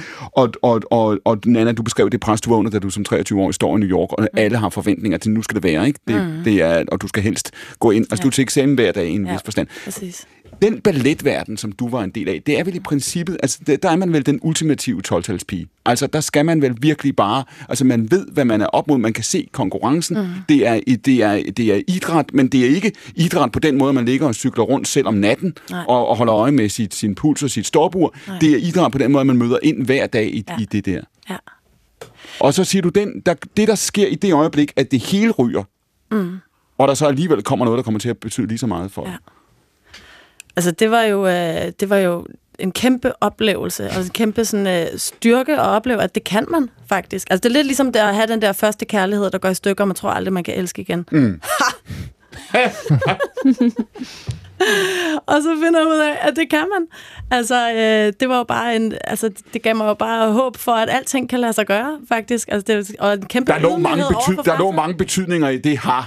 Det er, den her, hvis der er Ja, nogen, ærligt denne her jeg også team, godt have svaret på. den her team, ja, der synes jeg nok, den her team har været bygget op om Emmas Det kan man ikke, Og, åbenbart. Ja. Så Men du- altså, ja. jeg vil sige, at, at, øh, at, at jeg øver mig meget nu også i ikke at øh, leve hver dag, som om det var den sidste. Altså, mm. jeg, sådan, jeg lever ret meget, som om jeg skal dø i morgen. Og det gør jeg sådan... Det er lidt en, en, en, en sygdom for mig. Altså, at jeg, jeg, jeg prøver virkelig at sådan have lidt mere tiltro til, og at jeg kan sådan spille tiden, og ja... Altså, jeg har... Øh, jeg, jeg tror, det kommer fra balletten, det der med sådan det er ligegyldigt, om jeg sidder i rullestol, når jeg er 30, fordi at når man er 30, er man alligevel nærmest altså, halvdød. Det var sådan, det, det, det, det blik, man har, når man er balletbarn. Ikke? Det er sådan, det er. Ikke? Det skal være det er ligesom når idrætsfolk, der ved, at der er, jeg har tre OL, det, det er det. Og, og hvis jeg er heldig, har jeg, Ja. rammer jeg dem alle, alle tre. Christian, har du den opfattelse, da, da, eller den oplevelse snart, at Chrysanthemum kommer, din, din store spillefilm her osv., har, havde, havde du den samme oplevelse? Havde du den samme øh, øh, oplevelse, hvor du tænkte, hvis det her går godt, så kommer de næste 10 år til at gå godt, og så kommer de næste 20 år til at gå, og hvis det går skidt, så var det sådan? Fuldstændig. Ja. Jeg, altså, jeg havde sådan en følelse af, at det hele bygger sig op mod den debut. Nå, kan han noget? Kan han ikke noget? Og hvis det går af helvede til, så er jeg færdig. Og hvis det går godt, så kan det være, at jeg kan komme ind på DFI igen, og ikke behøver at komme På på film- tryllende. Ja, på På Filminstituttet. Filminstituttet, ja. Ja, så det er fuldstændig sådan, jeg havde det. Øhm, og det var lidt ligesom, vi gjorde jo filmen færdig i januar sidste år, og så fik vi en premieredato, jeg ville gerne have den lå øh, i november, fordi det gav mening i forhold til krudtet og sådan noget ulovlig fyrværkeri, som er en central del i filmen. Men det var lidt ligesom at sidde og vente på en eksamen. Mm. Øh, så der er kastet rigtig mange øh, psykologtimer i, øh, i den proces af at vente mod, ligesom, hvordan bliver den taget imod. Og, Altså bogstaveligt psykologtimer. Ja, ja, ja. Okay. ja. Det er jo. Og var, hvad, hvad sker der i den proces? Fordi når man laver en film, der er der så må, altså måske trods alt en smule lettere med musikbranchen, når man laver en smi, øh, film, der er rigtig mange millioner på spil, det er rigtig langt arbejde, og det er svært bagefter at gå ud og sige, nej, det var bare, altså det var undskyld. Det var, øh. Ikke? Jo. Det tager jo lige så, altså om du laver en god eller dårlig film, du, der blev lagt lige så meget hjerteblod i det. Så, altså, så det, er jo, det er jo katastrofalt, lige- altså særligt hvis det er, at den bare bliver havlet ned, eller folk siger bare sådan, "Nå, men det er bare en parentes i en eller anden dum debutant, der prøvede at, vil, altså prøvede at sige et eller andet. Det pres, det pres, der du følte der omkring øh, Chrysanthemum, havde du, havde, var det første gang i dit liv, at du oplevede det pres, eller oplevede den forventning, eller at du ligesom havde den Nej, jeg synes, der har været øh, små, altså sådan, der har været nogle trin i det, øh, som er den første kortfilm, jeg laver, mm. og den anden kortfilm og så videre. Kom ind på filmskolen, var også en stor ting. Øh, lave en afgangsfilm, ens afgangspitch, altså fremlæggelse for filmbranchen, hvor de kommer ud og kigger, og man skal sige, hvad er det, man vil, og, mm. og sådan nogle ting. Men jeg synes, det heler lidt hen imod den der debutspillefilm. Øhm, det var den sådan store eksamen for mig, kunne jeg mærke. Altså, det er nu, eller, eller så er det aldrig. Øhm, så jeg synes, det, var meget, det føles meget definerende, og det tror jeg også, det er. Du skal tænke på det som en blomst i en buket, ikke? Det er rigtigt. ja, det vil jeg gøre nu. Har du sådan ligesom Quentin Tarantino, der har sådan, jeg vil lave, jeg vil lave 10 film. Har du også et antal Nej, film, jeg laver sgu en film ad gangen. Der er også mange, der er sådan, ah, men det er, det er en trilogi og sådan noget. Jeg er sådan, at det nu, altså, jeg ved ikke, hvor jeg er nu, om med film nummer tre eller sådan noget. Nu er det næste film, der ved jeg godt, hvad, hvad det er for noget. Og, sådan, og så må Ja. vi se, hvad den tredje film bliver. Øhm, Så man skal ikke sidde og se slutteksterne på din film helt til slut, for at se, at der kommer et, et, et, en lille øh, ting på den næste film. nej, Men det, synes skal jeg sgu man ikke. skal for Det er noget helt andet. Man skal Ja. se slutteksterne færdigt. Det er sådan 100. noget helt andet. Uanset at der ikke kommer den næste Marvel-film. Ja. Ja. Øh, øh, sådan en lille, lille hilsen derfra. Mm. Der, er det, det- der er du meget dogmatisk af hensyn også til den tredje stuntkoordinator på den fjerde unit. Ja, og det, og det nye er jo, at på de fleste store film, der får man nu også at se, øh, hvem der har spillet alle instrumenterne i symfoniorkestret. Det gjorde man ikke for bare to Nej. år siden. Okay, nu står man der det? ikke bare, det er det London Symphony, nu står de der sgu alle sammen, og hvad for et instrument de har spillet. Og det synes jeg, man skal sidde og kigge på. Og plus at lytte til musikken, fordi det er der komponisten øh, er fri fra al dialogen og lydeffekterne. Ikke? Det er, kan man sige, set efter dine standarder, Jacob Stil, men et helt nyt niveau af nørderi i virkeligheden, ikke? Ja, altså, Og det er godt. Det er, mine damer og herrer, stafetten det her. Det er programmet, hvor fire gæster i to timer sender både spørgsmål og svar videre til hinanden. Over for mig ved bordet, der sidder Jakob Stelmann, som I hørte her. Hvad, skal, hvad står der på dit visitkort, Jakob? Øh, der står øh, primært redaktør. Øh, nogle gange står der indkøber af programmer til børn. Og det er lidt suspekt, står der også indkøber, komma, børn. Men det er ikke, fordi jeg køber børn. Øh, øh, fordi jeg også køber børneprogrammerne til Ramachan. Og Troldspejlet, som jo nu kører på hvor, hvor mange år? Det startede jo samtidig med murens fald i 89. Ah, du er, altså, indikerer du en eller anden form for årsagssammenhæng? Hvad kom? Ja. ja all right. Helt klart. Det er Jakob Stelmann sidder ved bordet sammen med Christian Benson, som jo altså er filminstruktør og manden bag Chrysanthemum, og den tv-serie, der er på vej, som har en titel. Nej, det har den ikke. En Den har arbejdstitel. En Ja. arbejdstitel, var Ja. Som hedder hvad?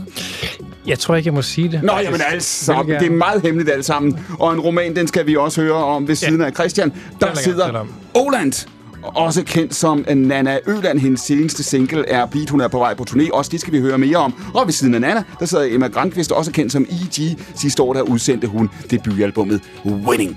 Mit navn er Clemen Kærsgaard, og dette er, hvis nogen skulle være i tvivl, Danmarks Radio Program 1. Klokken er 15, og nu er der radiovis.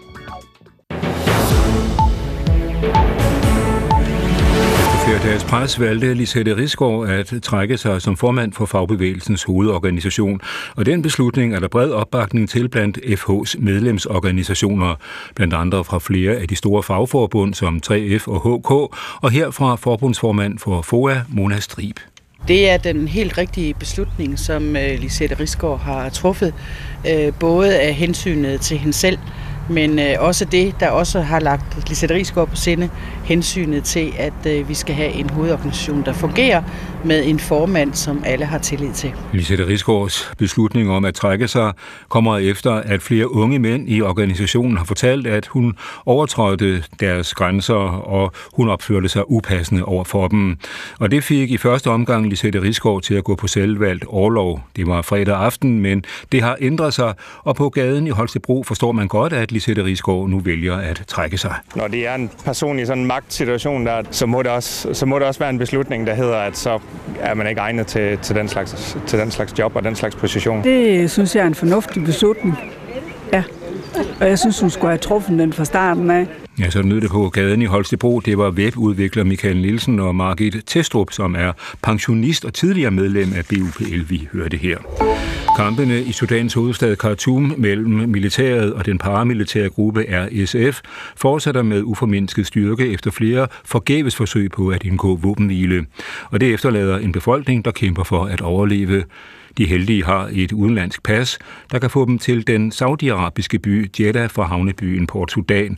Og professor Ali er en af de heldige sudanesere, der har et britisk pas. If you have, you know, hvis du har et udlandspas eller noget, der rent faktisk giver dig en chance for at tage afsted, ja, så vil du bruge det. Det er det, alle gør, siger han. Og selvom det er en befrielse at komme væk fra borgerkrigen, ja, så er det ikke uden følelser for dem, der må blive tilbage.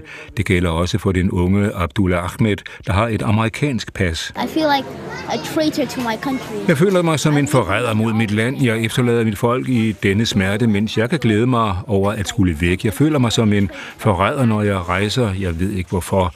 Indtil videre er over 400 dræbt i kampene, og flere tusinde er såret. Og fire personer har mistet livet i byen Sebatubal i den vestlige del af Portugal efter et skyderi, hvor gerningsmanden efterfølgende skød sig selv.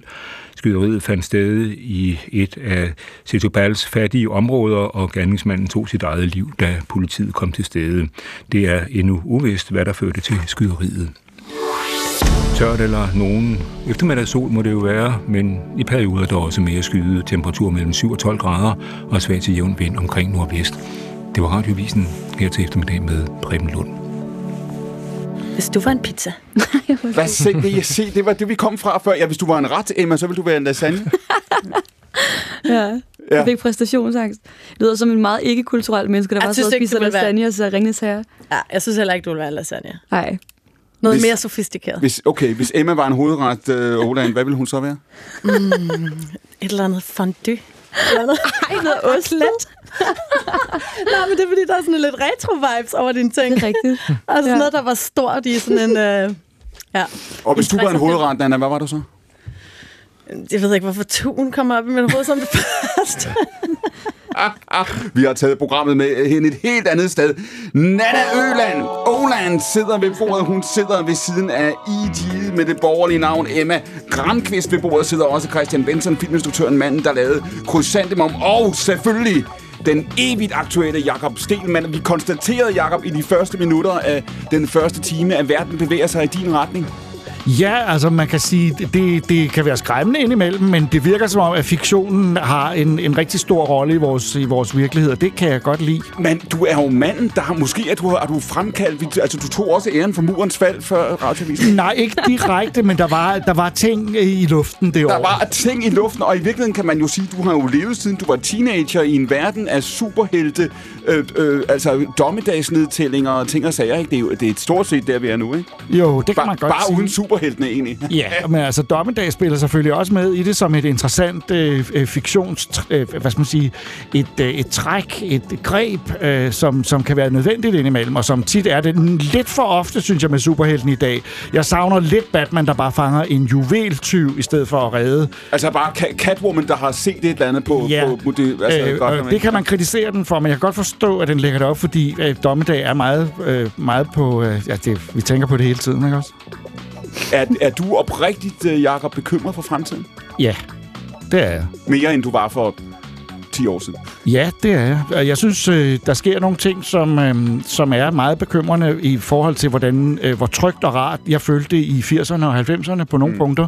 Der var nogle spilleregler, jeg følte blev, blev overholdt, og det var, det var, det var rart. Nu, har vi, nu har vi desteret, i vores lille land har vi politikere, der gerne vil have, at pressen er mere ansvarsfuld, og det synes jeg er der, hvor jeg begynder at se scenarier i en Superman-historie, hvor Lex Luthor virkelig er ved at, at rykke ind i det hvide hus. Og den, den, den her fornemmelse, øh, Jakob, fordi man talte om, nu vi talte om murens fald, før du siger det her, der er jo dem, der kalder 90'erne holiday from history, ikke? Altså, at vi fra 89 til 2001, der fik vi ligesom lov til at slippe, og nu er alvoren på en eller anden måde tilbage. Ja, men det er jo rigtigt nok, og det passer jo meget godt med, at, at øh, øh, 90'erne var det store år, årti for, øh, for, for hele den kulørte kulturs øh, etablering som mere end bare pjat. Det var de store budgetter til de store film, øh, Batman-filmen øh, af, af, af Tim Burton, øh, øh, øh, og altså hele den, den, øh, den respekt og kærlighed, som de kulørte fiktionsformer pludselig fik, øh, den har måske godt, ja, måske tog vi et frikvarter fra, fra ting, der var mere alvorlige, men jeg synes jo omvendt, at, mm. at de historier handler om os, så derfor så er det ikke, man kan lære meget af dem, og når du sagde, at du er fan af, af, Ringenes Herre, øh, øh, så er det jo fordi, den udtrykker noget, som... Øh, som har meget med virkeligheden at gøre. Mm. Jeg mener ikke, den er så, så virkelighedsfjern, som, som, øh, som man måske kan synes, den er, fordi det handler om elver og troldmænd og hobbiter. Jeg tror også, jeg har brug for, at der er den maven til fantasi i en verden. Jeg hader folk, der ser Avatar og siger, det er jo dybt urealistisk. Så er jeg sådan, nå, okay. Avatar Så må du bare holde dig til dokumentar. film. Ja. Jamen, det er det.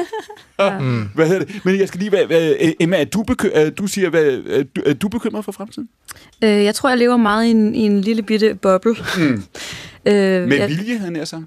Ja, på en måde, men jeg tror også, at jeg er meget øh, drømmende og naivt menneske. Mm. Så hver gang jeg ser bare en positiv øh, artikel om noget, men nu er det ikke lige så slemt, så er jeg sådan, åh, oh, Og så tror jeg egentlig, så, ja, så jeg lever egentlig meget sådan tunnelsynet, boble øh, positivt.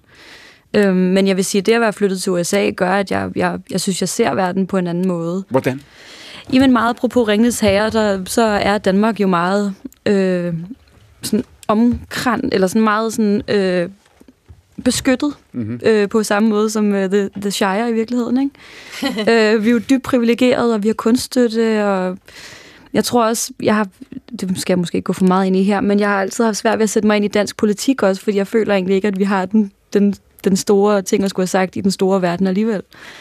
Øhm, så, det, så det er vildt for mig at, at, at finde ud af, hvor heldig jeg er at bo øh, et sted, hvor der er så godt sundhedssystem. Og Du fortalte i 1 om det. den der, det, at også det privilegium, der at komme altså, til New York. Der skete mange ting i dit liv Ja. på det tidspunkt. Det har, vi lige, det har vi lige snakket om. Det er derfor, altså det hele det kapitel i din karriere, du er i nu.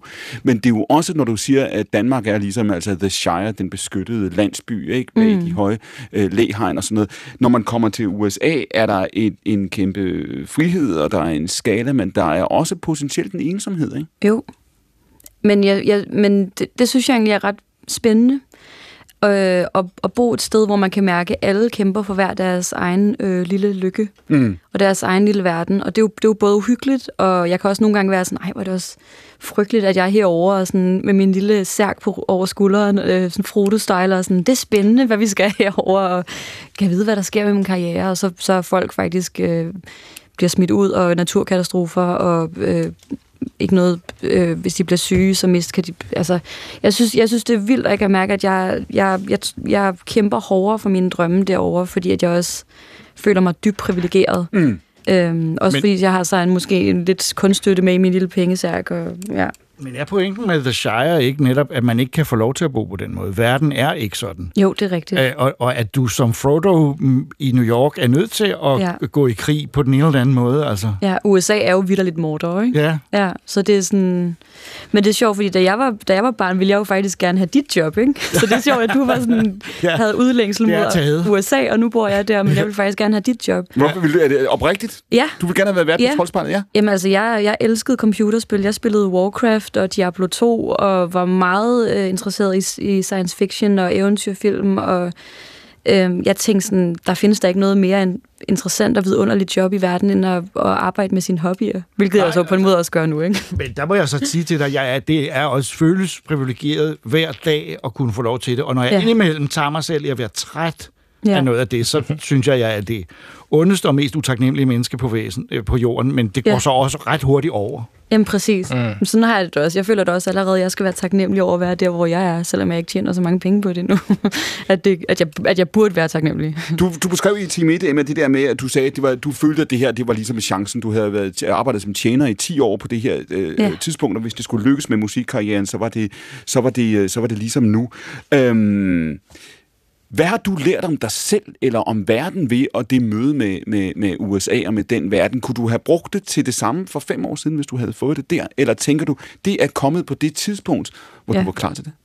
Altså, jeg tror helt klart, det er kommet på det tidspunkt, efter jeg har fået nok afvisning og modstand. Mm. øh, jeg tror, at jeg ligesom havde brug for den øh, sådan lidt boksesparring, for at jeg ligesom punchede hårdt nok igennem. Okay. Øh, for jeg tror ikke, at jeg havde taget min egen øh, plads nødvendigvis på den mest autentiske vis øh, for 10 år siden. Så jeg tror også, at jeg er vokset som den mest autentiske udgave af mig selv øh, i Siger en du, verden. så, siger du så i virkeligheden, der er noget af den modgang og den modstand, som du har oplevet i din karriere, som du på en eller anden måde havde, havde brug for? 100 procent. Jeg er grundlæggende ret introvert, og havde egentlig lyst til bare at beholde alt i dagbogsform, hvis jeg kunne få lov til det. Så jeg har jo også fundet ud af, altså med MTV øh, meget ekstrovert øh, 90'er øh, øjne på, på det at skulle være artist, at jeg skulle finde min egen plads, og, jeg skulle, og, og den får jeg ikke foræret, den skulle jeg selv skabe eller, eller tage. Ikke? Mm. det synes jeg, der er vigtigt i en verden, hvor der, det handler meget om hele tiden at skulle øh, rigtig meget med, om selvkærlighed lige nu, og om alle skal skille sig ud. Øh, at man lige skal finde sin, den mest autentiske udgave af sig selv, og gøre sig umage med det, ikke? Jakob, du har jo siddet og du har fulgt det, det er fordi det, du, altså, du beskæftiger dig med en bestemt branche eller en bestemt del af underholdningsindustrien, kan man sige, men du har jo også siddet og fulgt den så, så nær, som du har gjort i, i 50 år plus, ikke? Hold kæft, hvor er der mange mennesker, der gerne vil være i den industri. Hold kæft, hvor er der mange, der, der øh, en del af dem får en chance for det. Meget få lykkes, og meget få overlever i virkeligheden. Hvad, hvad tænker du om det? Hvor meget retfærdighed er der i, hvad der, hvad der slår igennem og flyder ovenpå? Altså, det kommer an på, hvad det er for en rolle, man godt vil spille i den verden. Mm. Vil man være øh, frontfigur og skabe ting, øh, for eksempel computerspil eller fantasyfilm, så kan man vælge at være instruktør og styre det hele, men, mm. men der er altså ufattelig mange øh, øh, områder af de her, den her, de her verdener, hvor der er brug for folk, der er talentfulde og dygtige på andre måder. Det prøver jeg gerne at sige til folk, du behøver ikke at komme til tops øh, og føle, at du er den, der har styr på det hele, selvom det er besnærende, og sikkert mange går med den drøm. Men bare det at være animator på et spil eller en film, være med i det der. Der er så nogle andre forhold, der gør sig gældende lige for øjeblikket, fordi der er nogle arbejdsmæssige forhold, øh, specielt også for special effects folk, som sidder med i sidste sekund og skal lave nogle forrygende ting til filmene, at de, de har dårlige arbejdsforhold, det skal der gøres noget ved. Mm. Men ikke desto mindre er der mange karrierer derinde i den, i, i den verden, som er, er atroværdige, selvom man ikke vinder en Oscar, altså. Når, når, når, når du hører det, Emma, også når du siger det der før med, at du vil egentlig gerne have holdt det på, på dagbogsplanen, mm. du, ser, du, ser du dig selv som ekstrovert i dag? Øh, jeg tror, jeg er blevet tvunget til at være en introvert ekstrovert. Mm-hmm. Jeg synes, det er meget svært at, at forblive introvert, når man skal op og spille for 1600 mennesker i et udsolgt Ja. ja. så bliver jeg jo også nødt til på en eller anden måde at kravle ud af navlen. Ikke? Øhm, men jeg tror, jeg fandt ud af, at det var nok øh, for folk, at jeg bare var mig selv på scenen. Og det tror jeg var den store game changer, at jeg ikke behøver at stå og flagre rigtig meget med armene og have meget udadvendt Beyoncé-energi. Hvilken, hvilken forskel gør det for dig, at du ligesom, kan du sige, er nået af den vej, at du ligesom er kommet ind ved altså dit eget stof? Altså nu, nu taler Jacob om det her med at være programmør på en eller anden kæmpe film og lave special effects. Mm. Man kan sige, du er ligesom også, altså, altså du, det er dit eget skib, du sejler. Hvad betyder det for, at du kan stå på den scene? Det, Øhm, jamen, det betyder meget for mig. Jeg synes også, at jeg står som et stærkt skib nu. Ja. øh, så jeg tror, min, det, det, det jeg, eneste, jeg kæmper med lige nu, det er egentlig bare at føle, at, øh, at hele skibet ikke er, at jeg er artist, men at skibet ligesom er bygget af mine sange, øh, mere end at det handler om mig. Ikke? Hvor jeg tror, så snart jeg føler, at det kommer til at handle for meget om mig, mere end sangene, så, så føler jeg, at, at så går opgaven, opgaven lidt tabt. Ikke? Det kan godt være, at jeg kan skaffe de penge.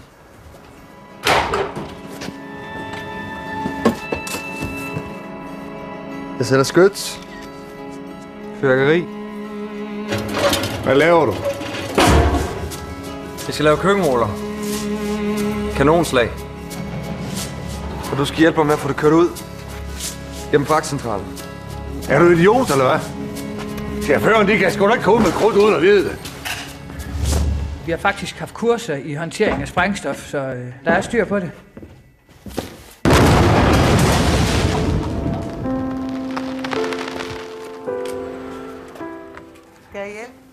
Ja, Christian, hvem er de mennesker, vi lige hørte her?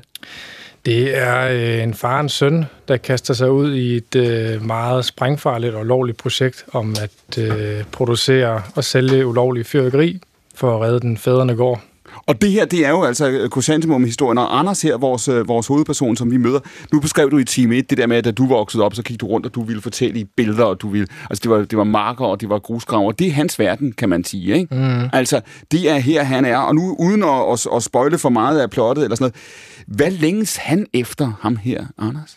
Han længes efter at, øh, at få en følelsesmæssig forbindelse til sin far Mm. igen.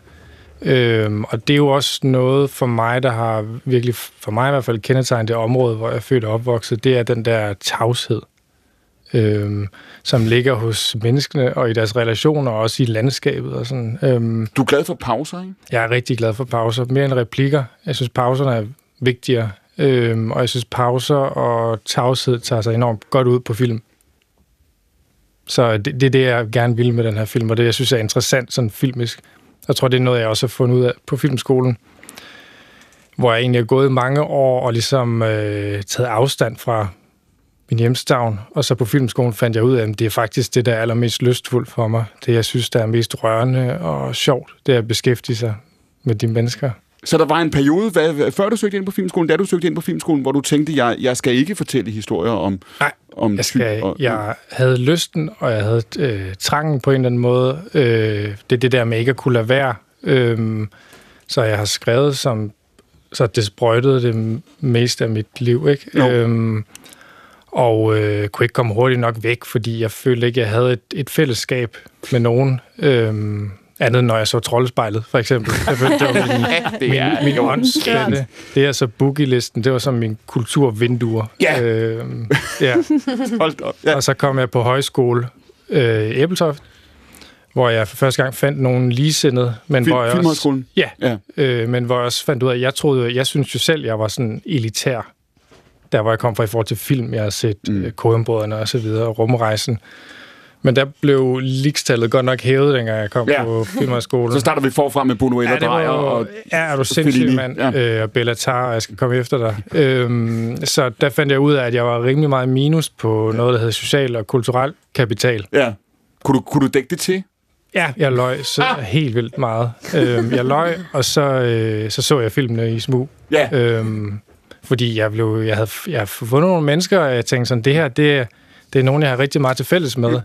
Men øh, jeg er sindssygt bagud og føler mig dum, øh, når jeg taler med dem. Så, men jeg vil ikke blive hægtet af. Altså sådan, Da, da du voksede op der, og du, du beskriver det her, det er jo også det, man, man ser i filmen, ikke? Altså det, det her med, at der er langt mellem øh, husene, man kan ikke cykle. for lærer, lærer vi, ikke? Man kan godt cykle, og nogle gange giver man op, fordi det blæser så meget, så kaster man cyklen i grøften. Og det er derfor, man har brug for en knald, der også egentlig før man må få den, ikke? Jo, jo, jo, jo. Det har man. Føler du, at den er... Øhm, går tiden lige så hurtigt der, hvor du er vokset op? Hvor er det igen? I Thy, I Thy. Nordvestjylland.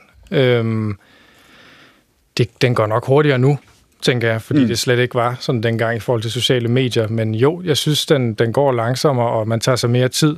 Øhm, det kan jeg også se, når jeg at det er det helt andet giver mine forældre er i. De er også oppe i 60'erne og så videre, mm. men bare generelt, altså, øhm, der, er en, der er en større ro i hvert fald. Er det her en verden, der er blevet, er blevet fjern for dig i mellemtiden? Nej, men det er nogle gange... Så, så Ser du, ser du den udefra eller indenfra? Jeg synes, jeg føler, at jeg ser den indenfra. Men nogle gange, så skal man væk for at kunne se det altså ordentligt på afstand. Øh, Jeg kunne ikke se det, da jeg var i det.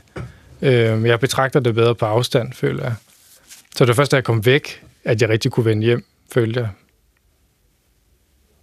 Og da jeg fik min filmskoleuddannelse også, fik jeg nogle værktøjer i forhold til, hvad er et blik på, hvad er det for nogle værktøjer, jeg kommer hjem med, og hvad er det, hvad er det der for nogle filmiske kvaliteter, jeg synes er fede, og det flugter bare rigtig godt med de mennesker. Og, og så er vi tilbage til pauserne i virkeligheden, ikke? Ja. Mm. Se, hver gang jeg prøver at lave en pause, så ødelægger du noget, Mads. Nå, hvad er det? Uh... Jamen, det er fordi, det, det, det plejer at gå så stærkt med dig, ja. så jeg tænker, sådan, det må være uvandt for dig, måske. Jeg se, så nej, jeg, jeg, jeg kan, kan godt tolerere pauser. Uh, I begrænset om, for nej, hvad hedder det, Christian? uh, altså, når jeg sidder derhjemme med min mor og far, så kan vi sidde i mange minutter, bare sidde i stillhed, og det er der ikke noget underligt ved. Jeg synes, det er fantastisk. nej. Ved et middagsbord? Ja, Åh, det kan vi også godt. Imponerende. Ja. Min mor snakker simpelthen så meget. Det lyder Er det rigtigt? dejligt. Ja. Hos mig skal man afbryde, hvis man skal have sagt noget. Christian, i, i, i Chrysanthemum her, den, altså den, den, den fortælling, der er det jo en, en urfortælling på en eller anden måde om den her hovedperson. Ikke? Du siger, at han længes efter, mm. jeg spurgte dig før, hvad længes han efter? Han længes efter at have en anden relation til sin far. Hvor meget tænker han over? Fordi han er jo et sted i sit liv, hvor han for så vidt har et, et job og en karriere, så har han den her interesse, vi kunne også høre det før. Man skal bare se traileren for at vide det i øh, Chrysanthemum-bombe. Og hvad er det nu, en Chrysanthemum-bombe er? Det er jo sådan en, øh, altså det er jo professionel fyrværkeri, mm-hmm. så det er, det er professionelle fyrværker, der ligesom må bruge det, og så lægger de det i et rør som regel, og så skyder det op på himlen og laver sådan en flot blomst, en chrysanthemumblomst. Det, Og der, det- der det- er navnet. Det er i navnet, ja. Men det er også noget, der forhandles rigtig meget på det sorte marked, hvor folk simpelthen bare godt kan lide, at det siger, øh, for at bruge et øh, fagord i den branche, røvhul. Øh, Ja, hvad betyder det? Forklar lige her. Lyder det sådan? Hvad? Lyder det sådan? Nej, det lyder ikke sådan. Det er bare, det er bare slang, det siger det. er- Altså, hvis, nu har jeg jo lavet enormt meget research. Jeg er jo virkelig interesseret i virkelighed, så sådan noget her blev solgt i stor stil på Snapchat, og så den måde, man ligesom vil, hvad skal man sige, markere, øh, understrege kvaliteten af ens krudt, det vil sige, at den siger virkelig røvhul. Ja, og det synes jeg, det er jo sådan nogle ting, jeg synes er fucking sjove at få ind i en film. Det skal Men vi det, begynde at bruge musik Ja. om gode sange. ja, den siger virkelig røvhul. Ja. ja. Nu Så er der sparker det smæk virkelig på. røvhul. Ja. Men der er det jo lyden, det handler om. Det er jo ikke, der er jo ikke, det, er jo ikke det visuelle, vel? Altså, Nej, det, nej, det er lyd. Det, ja, det er, hvis han siger et ordentligt skrald, så er det bare fedt. Øhm, og jeg har jo talt også med mange mennesker, der, du ved, der, der køber ulovlig krudt, og er svært ved sådan at forstå, hvorfor det er, det er fedt. Mm. Øhm, jeg har altid selv været sådan ret bange for krudt. Øhm, men så måden... Er det, altså, så er det alligevel en grænseoverskridende film at lave på en eller anden måde? jo, jo, men jeg kan rigtig godt lide at- tage ud i miljøer, hvor jeg er uenig med folk. Det synes jeg det er allermest interessante, øh, at man ikke tager ud i et miljø, hvor man er, har de samme værdier nødvendigvis. Så jeg synes, det er et fedt udgangspunkt, det er, at det er nogen, jeg er uenig med eller ikke forstår. Mm. Øhm, og så har jeg jo siddet over for nogle mennesker og kigget med øjnene på, hvad, hvad fanden, hvad er det, for- hvorfor køber du det her? Hvorfor er det sjovt at købe croissantumbomber? Og så kan man se det der, sådan, de der julelys i øjnene, hvor, hvor, hvor de beskriver bare sådan lugten af det der krudt, og det er bare fantastisk, at man kan se det der smil også, øhm, de har. Så det, ja, Du sidder selv og smiler, og jeg kan se, at dit blik vandrer her, imens du beskriver det. Det er jo også, fordi ja. Ja. det er jo også for Anders hovedpersonen her, der er jo også en nøglescene i, i filmen, hvor der, mm. bliver, hvor der er en, en altså nu, nu taler du om, altså, hvor, hvor godt det eksploderer, hvor meget det larmer, men det kaster jo også et meget romantisk rødt lys over en, en parkeringsplads eller en mole, eller hvor det er, man Det lyst det til, også. til at kysse nogen, ikke? Mm. For eksempel. ja, det kan det også. Så der er også noget romantisk ved det her krudt, ikke? Jo, jo det er det der. Det er jo, det er jo super øh, filmisk. Farligt og romantisk. Det er farligt romantisk, og øh, det er suspensfyldt. Øh, det taler jo ind i filmens øh, thriller-spændingsgenre. Og hvor, er det, og hvor er det, din personlige inspiration udspringer fra med det her med noget, der siger bang? Den, I, jamen, øh, altså jeg er født og opvokset i et miljø, hvor der er blevet handlet rigtig meget sådan noget her. Ja. Og så, da jeg var 16 år gammel, var der en oplevelse, der satte sig rimelig meget i kroppen på mig, hvor jeg var op. Det var en helt almindelig dag, jeg var oppe på mit værelse, og så lige pludselig så lyder der sådan et kæmpe brag. Og det brag, der er så højt, at, at vores hus det ryster. Og jeg kaster mig ned på gulvet, og jeg tror, at der er et fly, der styrter ned i vores have, eller vores oliefyr sprunget i luften. Altså voldsomt er det. Og så jeg rejser mig op, så kan jeg se, ud over Tved Plantage, der er sådan en røgsky. Og jeg tænker, hvad fanden er der foregået? Så viser det sig så, at der er to brødre, der havde lejet sig ind på sådan et nedlagt landbrug uden skov, mm. som faktisk er min mors fødehjem. Og der har de lavet de her køkkenruller, sådan nogle kanonslag, som de har produceret i stor stil. Mm. Og man, de er døde begge to i det her uheld. Wow. Og her fandt man så ud af, at de- de havde så meget sådan noget krudt stående i fodertønder og så videre. Altså, altså nogle ting er sådan helt amatøragtigt, at der ikke skulle mere til, end nogen klappede hårdt sådan med hænderne, så ville det hele gå af. så der er nok nogen, der har smækket en dør eller et eller andet. Øhm, og der fandt man ud af, hvor mange penge der var Der i er, det skidt. der er, du, Nana kigger lige på mig, der er et turnékoncept lige der. Det var det, det, var det du tænkte, ikke? Det var lige der, det var det, du tænkte. Nej, Okay, undskyld. Ja. Så det var der, det satte sig i kroppen, hvor jeg var sådan øh, forfærdet også, men også tænkte, hvem er, hvem er de her mennesker, og hvorfor? Fordi det kan jeg ikke forstå. Mm. Må jeg spørge, når, når du, det er sådan rent kreativt og sådan skriveteknisk, når du laver, skriver et manus til sådan en film, hvordan, hvordan, hvornår ved du, at sådan en dialog mellem en far og en søn for eksempel, at den er autentisk og god, og hvordan du skal instruere den, og hvem, altså sådan, hvordan, jeg synes det er så fascinerende, det som du siger, at du er meget betaget af virkeligheden. Hvordan, ved, hvordan får du lavet virkeligheden i en film, i et manus, ved at skrive en dialog? Altså, så for det første er det at gå ud i miljøer og høre, hvordan folk de taler med hinanden, hvad de siger, og endnu vigtigere, hvad de ikke siger. Så er der sådan noget, man der kalder naturlig historie, hvor man finder ud af, hvad er forløbet i, et, altså i en arena øh, hos nogle mennesker. Altså sådan noget som alle de fragtcentraler, jeg har besøgt, blandt andet min onkels, øh, der er der som regel koldbejen i køleskabet, det er det eneste der, og så spiser man øh, sukkermadder på mm. hvidt brød. Så det er sådan pick op på sådan nogle ting, og så det vigtigste i en scene, det er at finde ud af, hvad underteksten er. Mm. En ting er, hvad vi taler om, hvad, hvad er det, det handler om, for det er det, der gør, at, at scenen får en bund. Øhm, ellers så er det bare sådan, så bliver den enstrenget. Så selvom det er et miljø, du kender, og er vokset op i, du siger, du kan, altså det her var en ting, man gjorde, og det var noget, man var op til. Jeg skal helt at sige, at fyrværkeri fyldte en, en del i 80'erne i Jylland, ikke? Og altså, hvis det, hvis det, så siger du, selvom det er det, og noget, der er tæt på dig, og noget, du kender indenfra, så har uh, researchen er alligevel vigtig. Mm, det er det fuldstændigt, fordi det er mere målrettet så. Mm. En ting er at bare spangulere rundt i et miljø, uden at have det fokus, jeg skal lave en film, og hvad det er, jeg leder efter i forhold til min fortælling.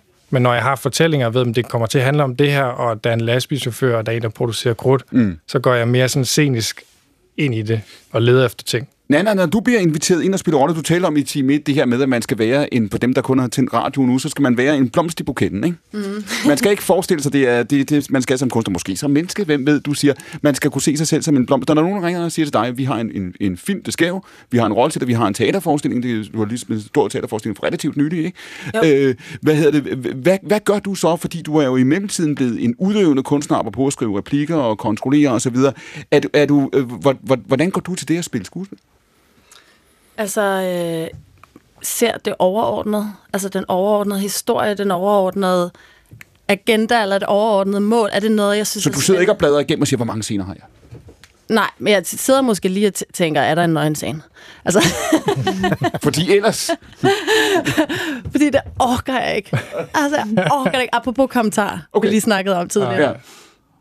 Ja. Øhm, altså, der er så selvfølgelig sådan nogle varselstegn, jeg lige sådan kigger efter, ikke? Mhm. Øh, så, så mere blomst i en buket er jeg endnu ikke. Altså, den blomst, den har stadig lidt for mange Hvor mange manuskripter har du, har du smidt af i, i øh, papirkurven på grund af nøgenscener? Et par. Okay. Ja. Og når du så bliver bedt om, hvad får dig til at sige ja, når der er nogen, der kommer med et, et manuskript? Men det er jo ikke særlig skuespilagtigt. Altså, en rigtig skuespiller vil jo sige, at min krop er mit instrument, så Mm. det har overhovedet ikke noget med mig at gøre. Men der, men der er jeg øh, ikke helt. Og det tror jeg, hvis jeg for øh, 15 år siden, da jeg var danser, Ja. der ville jeg have haft det anderledes. Der lå vi jo og knuppede os op af hinanden i underlige... Øh, altså øh, konstellationer, der skulle, der skulle være koreografi, ikke? Jo. uden at det var noget som helst andet end en form. Og nu, hvad, hvad får dig til at sige ja i dag til projekter, teater og film, når folk kommer til dig? Hvis jeg synes, den overordnede historie er god mm. og vigtig, og hvis jeg synes, der er sådan en vision. For mig er det meget sådan, de mennesker, der laver ting, om de ligesom tænder noget i mig, altså om der er et eller andet, om jeg kan mærke, at de brænder for det. Mm. Mm. Hvis de har en vision. Øhm, fordi i mit eget, der er det jo, der er det jo min ild, som, mm. som bestemmer. Altså så er det den, der bestemmer, om jeg vælger at skrive en sang færdig, eller om jeg vælger at, at indspille den, og i sidste ende, om jeg vælger at udgive den. Øh, men når jeg skal træde ind i andres universer, så er det alt afgørende for mig, at øh, jeg kan mærke deres ild og deres vision. Nu sagde Emma før det her med, at hun betragter sig selv som øh, altså en introvert, der har lært at være ekstrovert. Var det sådan? Ja. Men, det, men, og kunne du have gjort det, Emma, hvis det ikke var dit eget materiale eller din egen vej til det? Helt klart ikke. Altså, jeg tror det også, det var derfor, jeg afsøgte i så lang tid, om der var andre måder at være musiker på, end at skulle være artist et eller andet sted. Mm. Jeg ville rigtig gerne ind på konservatoriet øh, og undersøge, hvordan man ellers kunne blive musiker. Apropos at være software engineer på et spil, uden at skulle være instruktøren, der står og fører sig frem. Øhm, det var jeg da, det er jeg på mange måder stadig mere interesseret i.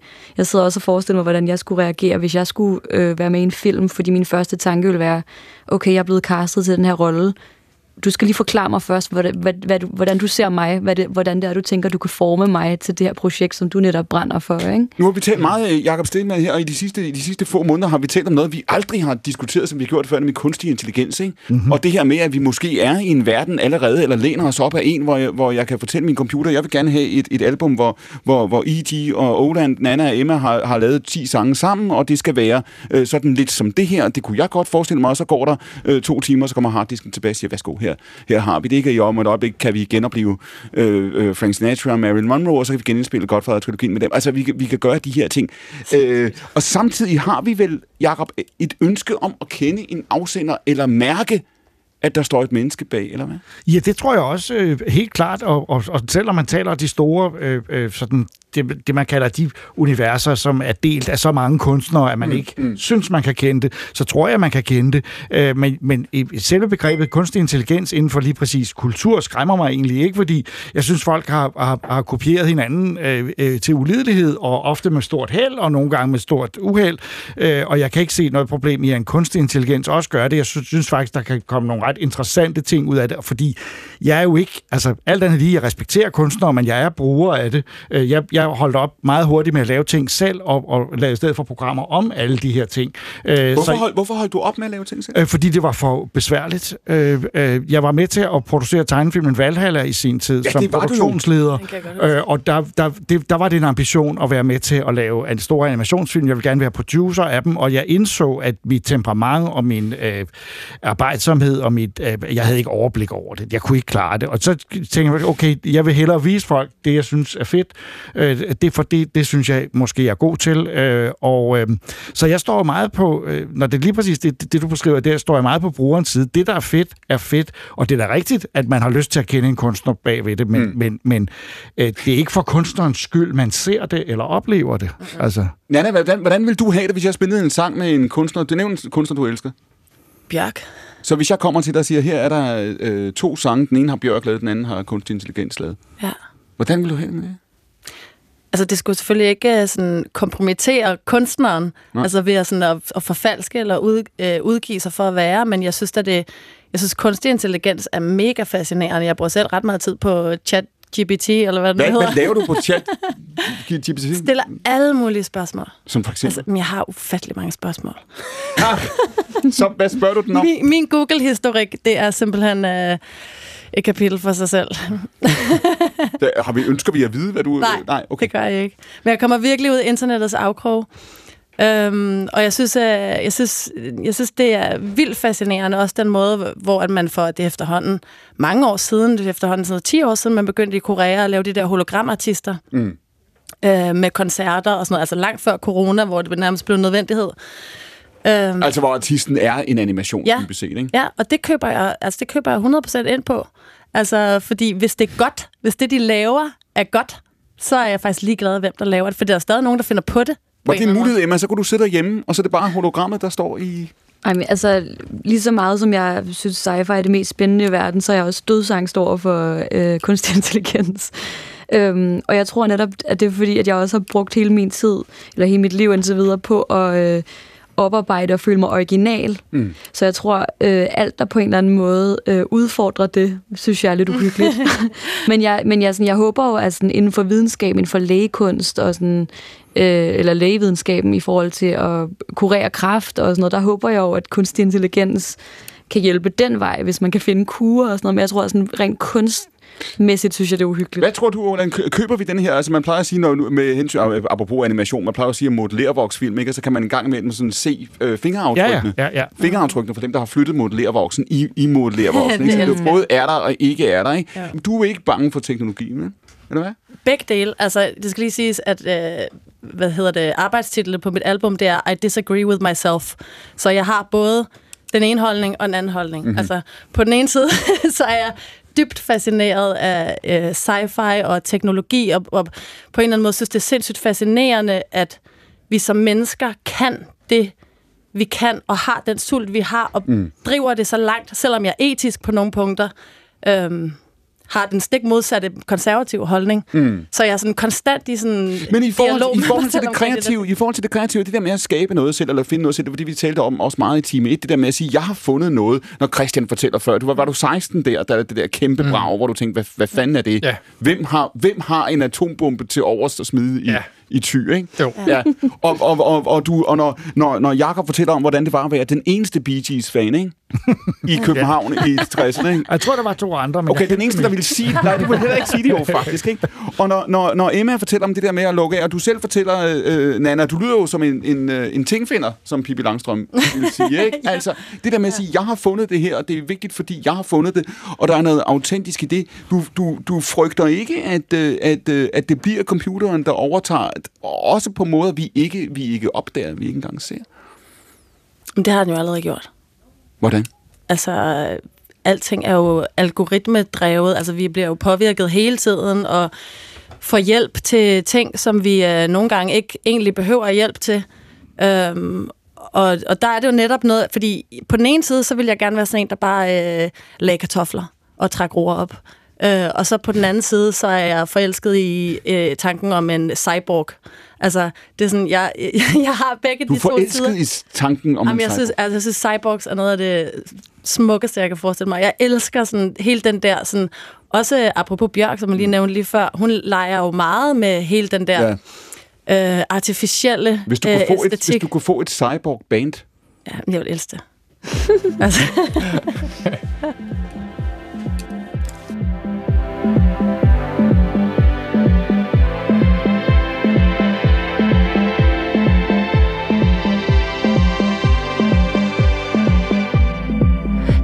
Du insisterer på, at det her, det var det. Men der er altid et efter.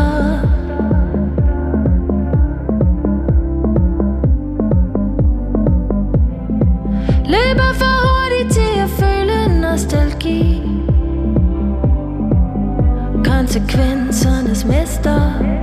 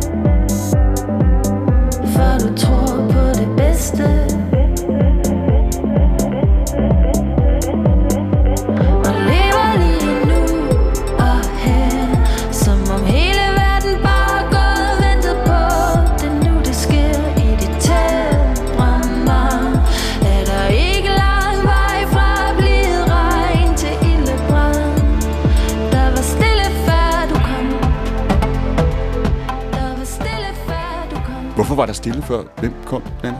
Min søn. Nå. ja, altså det er jo vildt det der med at forestille sig, apropos at have levet mange liv, at jeg har levet et liv. inden mine børn. Mm. Altså, det var sådan absurd at forestille sig, at jeg var glad nok. Altså, og at, sådan, at jeg havde noget at lave. Fordi at, øh, man foræder med med meget at lave, og lige pludselig så er der bare øh, noget, som man tænker, hvordan har jeg nogensinde kunne leve øh, mm. før? Det er jo vildt nok. Og nu apropos noget at lave nu, så du lige prøvet at høre, hvorfor er det, hvorfor er Jacobs øh, koncert er udsolgt, ikke? Du siger, du kan ikke få billet. Jeg kan ikke få billet til det der... Øh, jeg tror ikke, de har været udsolgt hele tiden, men, men det, er, det, det, er ikke, det, det er gået meget stærkt, og det er blevet en, en ny trend åbenbart, at, at folk gerne vil høre øh, filmmusik Ja. og computerspilmusik med symfoniorkester, mm. og det er vidunderligt at opleve det, vil jeg sige. Det er noget af det mest øh, fantastiske, jeg er med til at lave. Bare at få lov til at stå og sige velkommen. Jeg spiller jo ikke noget. bare Jeg, få lov at lytte. ja, netop. Altså, Altså, det er forrygende. Hvad var den sidste koncert? Jeg kan ikke huske Vi det. lavede Fantasy Symphony her lige før påske, og hvor det var fantasy-musik med Lord of the Rings-musik og forskellige andet, og det ja. var meget gribende. Det var det virkelig. Øh, og jeg Men det får har også været Morricone, ikke? Der har også været en Morricone-koncert. Øh, Altså, den og var vi jo har haft- helt fantastisk. Ja. Jeg har set den på YouTube. Ja, den er fremragende. Og der- vi har også lavet en, en, en, en koncert med, med øh, science fiction musik, Galax mm. Symphony, som den hedder. Øh, Der er lavet to. Så det er... Øh, og der, der må jeg sige, der har jeg fundet en, en ny side af min... Øh, det har jeg ikke troet. Jeg elsker filmmusik, har jeg altid gjort. Jeg har aldrig troet, der var nogen, der ville lytte til det, altså. Men det synes jeg jo også er en spændende kontrast, det der med altså science, science fiction, som er kunstig intelligens og højteknologi, og så at de her soundtracks ligesom er, er skabt af mennesker, og, og det, det ligesom er sådan den der menneskelige kvalitet, der kommer i det der sådan fremtidsaspekt. Og det synes jeg er vidunderligt, at folk gerne vil ind og høre det, og se, at det er rigtige instrumenter, der, der laver det her vilde univers. Ikke? Mm. Men er det ikke også lidt det, Jacob, der er også med de her genrer, at man kan godt sidde en gang imellem og være blæst helt bagover i biografen og tænke, hold kæft, altså det er godt nok mange, mange eksploderende tankbiler på én gang, det her, hold nu kæft. Altså, men i det øjeblik, at man går ind og leder og graver i Lord of the Rings, eller Star Wars, eller for den sags skyld Marvel-universet, eller andre ting, så finder man ud af, at der er fingeraftryk alle steder mm-hmm. i en modellerboks. Ja, helt sikkert. Altså. Det er mennesker overalt, og det er også derfor, altså kunstig intelligens er jo kun er jo skabt af naturlig intelligens, og, mm. og naturlig intelligens har jo også givet os mange problemer i tidens løb, så alt andet lige. så, så, så er jeg ikke bekymret for de der teknologiske måder, man blander ting på. Selvfølgelig kan der være noget, der, der pludselig, øh, øh, øh, hvor man mister kontrollen, men indimellem er det der, man mister kontrollen, det får vi jo også at vide, at psykologerne kan jo være godt, mm. øh, så måske sker der noget. Øh, Jeg tror, øh, for, for mig er det også noget med tidsaspektet. Jeg kan godt lide tanken omkring, at der er et menneske, der har brugt 10 år på at male et billede, for eksempel. Det Mm. første gang, jeg så Åkande-maleriet, mm. var jeg sådan, jeg ved ikke, hvorfor han har malet det, og jeg ved ikke, hvordan han havde det, da han lavede det, men jeg kan mærke det. Mm. Og jeg synes, det er jo rørende, at der er så stort et engagement i at have brugt så lang tid. Sådan, hvilken tålmodighed. Mm. øhm, det synes jeg er meget rørende, hvor sådan, det ville en AI jo kunne lave på 30 sekunder. Ikke? Mm. Hvem, Nana, var Barbarella? Jamen, Barbarella, det er jo sådan en ikonisk, uh, lidt kitsch uh, sci-fi film fra 1969, tror jeg, det er. Ja. Er det ikke det? Jo. Jo. Med. Jane Fonda. Ja. Og, og jeg elsker den film. Altså, hele æstetikken i den øhm, er jeg bare sådan... Øh, altså, jeg, jeg sluger det råt. Okay, hvornår, hvor gammel var du, da du så den første gang? Hvornår, hvornår, kom Jeg var den? ret gammel. Okay. Altså, jeg var måske 26, som, altså, ikke ret gammel, men jeg var ikke et barn. Så vi har fat i uh, Jane Fonda, som på det her tidspunkt er en, en, uh, en, en kæmpe øh, stjerne. Og hun, Fitnessstjerne. Ja, og hun, og hun, hvad sker der for hende i filmen her? Jamen, lidt, lidt af hvert, kan man planet. sige. Ikke? Ja, der sker lidt af hvert. altså, øhm, jeg kan faktisk ikke huske handling, handling. Den er også sådan lidt underordnet. Ja, det er altså, hun kom, det er ikke fordi, at den er så tyk, den handling.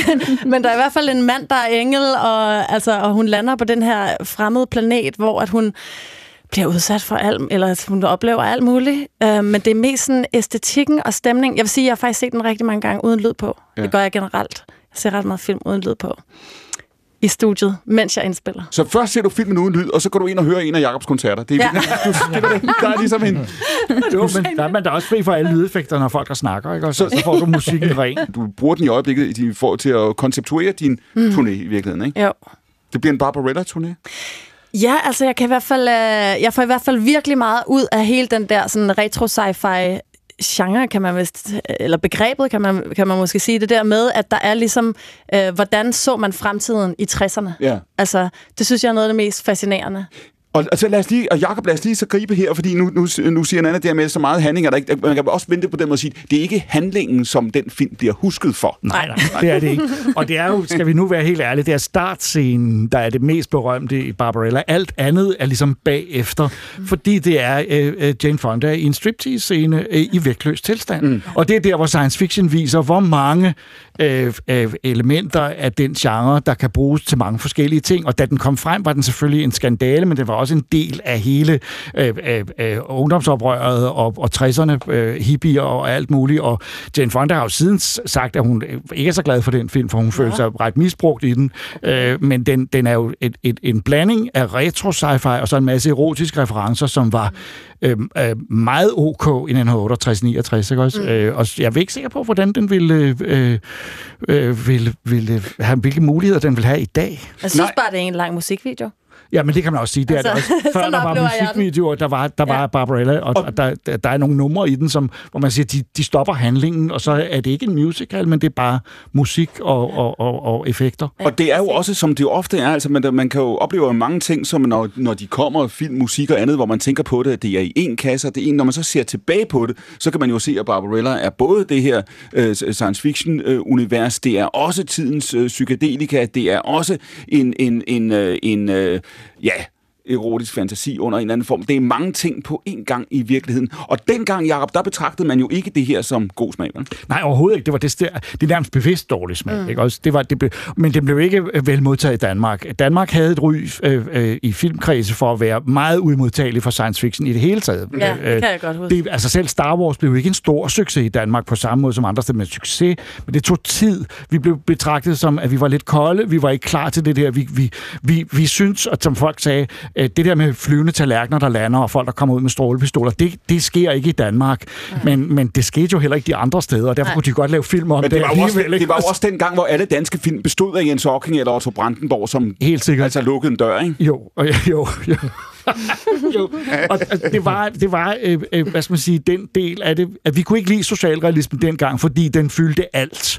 Og det var ligesom om, den ikke gav plads til, at der er en anden verden, eller en anden måde at se verden på, øh, som science fiction kan. Så derfor var danske science fiction film meget sjældne og tit ret dårlige. Det, der jo også er i Barbarella, øh, Nana, det er jo også det her med, at det er jo også en... en øh, fordi det er jo 10 år før øh, Star Wars er eneste, ja. nogenlunde sammenfald med rumrejsen år 2001, så Ja. faktisk. Som jeg også elskede. Så og det er jo også... Mm. Der er jo et eller andet på en gang øh, øh, skræmmende, men også noget drømmende, og noget lystfuldt, og noget længselsfuldt ved, mm. ved, øh, ved det her, ikke? Jo, og så tror jeg også, at apropos vores snak lige før omkring fingeraftrykket i læret, altså det der med at se sci-fi, som er det ultimativt sådan, øh, forestilling om fremtiden, Mm. lavet så lavpraktisk, som man jo blev nødt til at gøre dengang, fordi du ikke havde den samme form for sådan special effects, som man, hvor man kan lave alting i dag, så blev du nødt til at ligesom lave det meget sådan håndholdt, eller sådan, øhm, på, på en helt anden måde, hvor det virker analogt, og det er sådan, øh, den der kontrast i det sådan analog, og det der Du fremtidsskuende, vil, du vil synes jeg gerne bo i, virkelig lækkert. du vil gerne bo i, i 60'ernes fremtid, er det rigtigt? Ja, det vil jeg rigtig gerne. Vil du også det, Dan Christian, nu nævner du, at du siger jo, at Rumrejsen år 2001 er verdens bedste film, ikke? Nej, det tror jeg ikke. Jeg har det meget godt i virkeligheden. Altså sådan, øh, der hvor vi er nu. Øhm, Hvad var det, der slog dig, da du så den, da du sidder deroppe under loftet? Og... Det er fordi, øh, som jeg sagde tidligere, at det der med, at det viser, hvilke muskler filmmediet har, mm. at den kan undersøge sådan en idé, eller idéer, det synes jeg er fuldstændig vanvittigt. Altså, det er en film, øh, man ikke burde kunne lave, synes jeg. Altså, øhm, og det var ikke, fordi jeg følte, at jeg sådan forstod den, at, det Nej. var sådan, at plottet gav mening, men jeg, jeg, jeg mærkede rejsen. Altså, det satte sig i kroppen på mig. Og tænkte, shit mand, det, altså det her medie, det er jo for sindssygt. Og det, der jo sker, Jacob Stenman, det er jo også, at da rumrejsen over 2001 kommer, Kubrick laver den, og han laver det jo med, altså, han, han, han prætenderer en teknologi, som man på det tidspunkt end ikke nærmest har drømt om, men han gør det så overlegent, at han kan sende filmen tilbage, så det, da den kommer, føles det som at se en, altså næsten en dramadokumentar, ikke? Jamen, det er jo, altså, hans science fiction, i de elementer af det, jeg holder allermest af, det er bare uh, turen med, med rumskibet, uh, hvor han sidder i Pan Am, uh, som ikke ja. var gået konkurs i er også det, 2001 jeg- i hans virkelighed. Ja.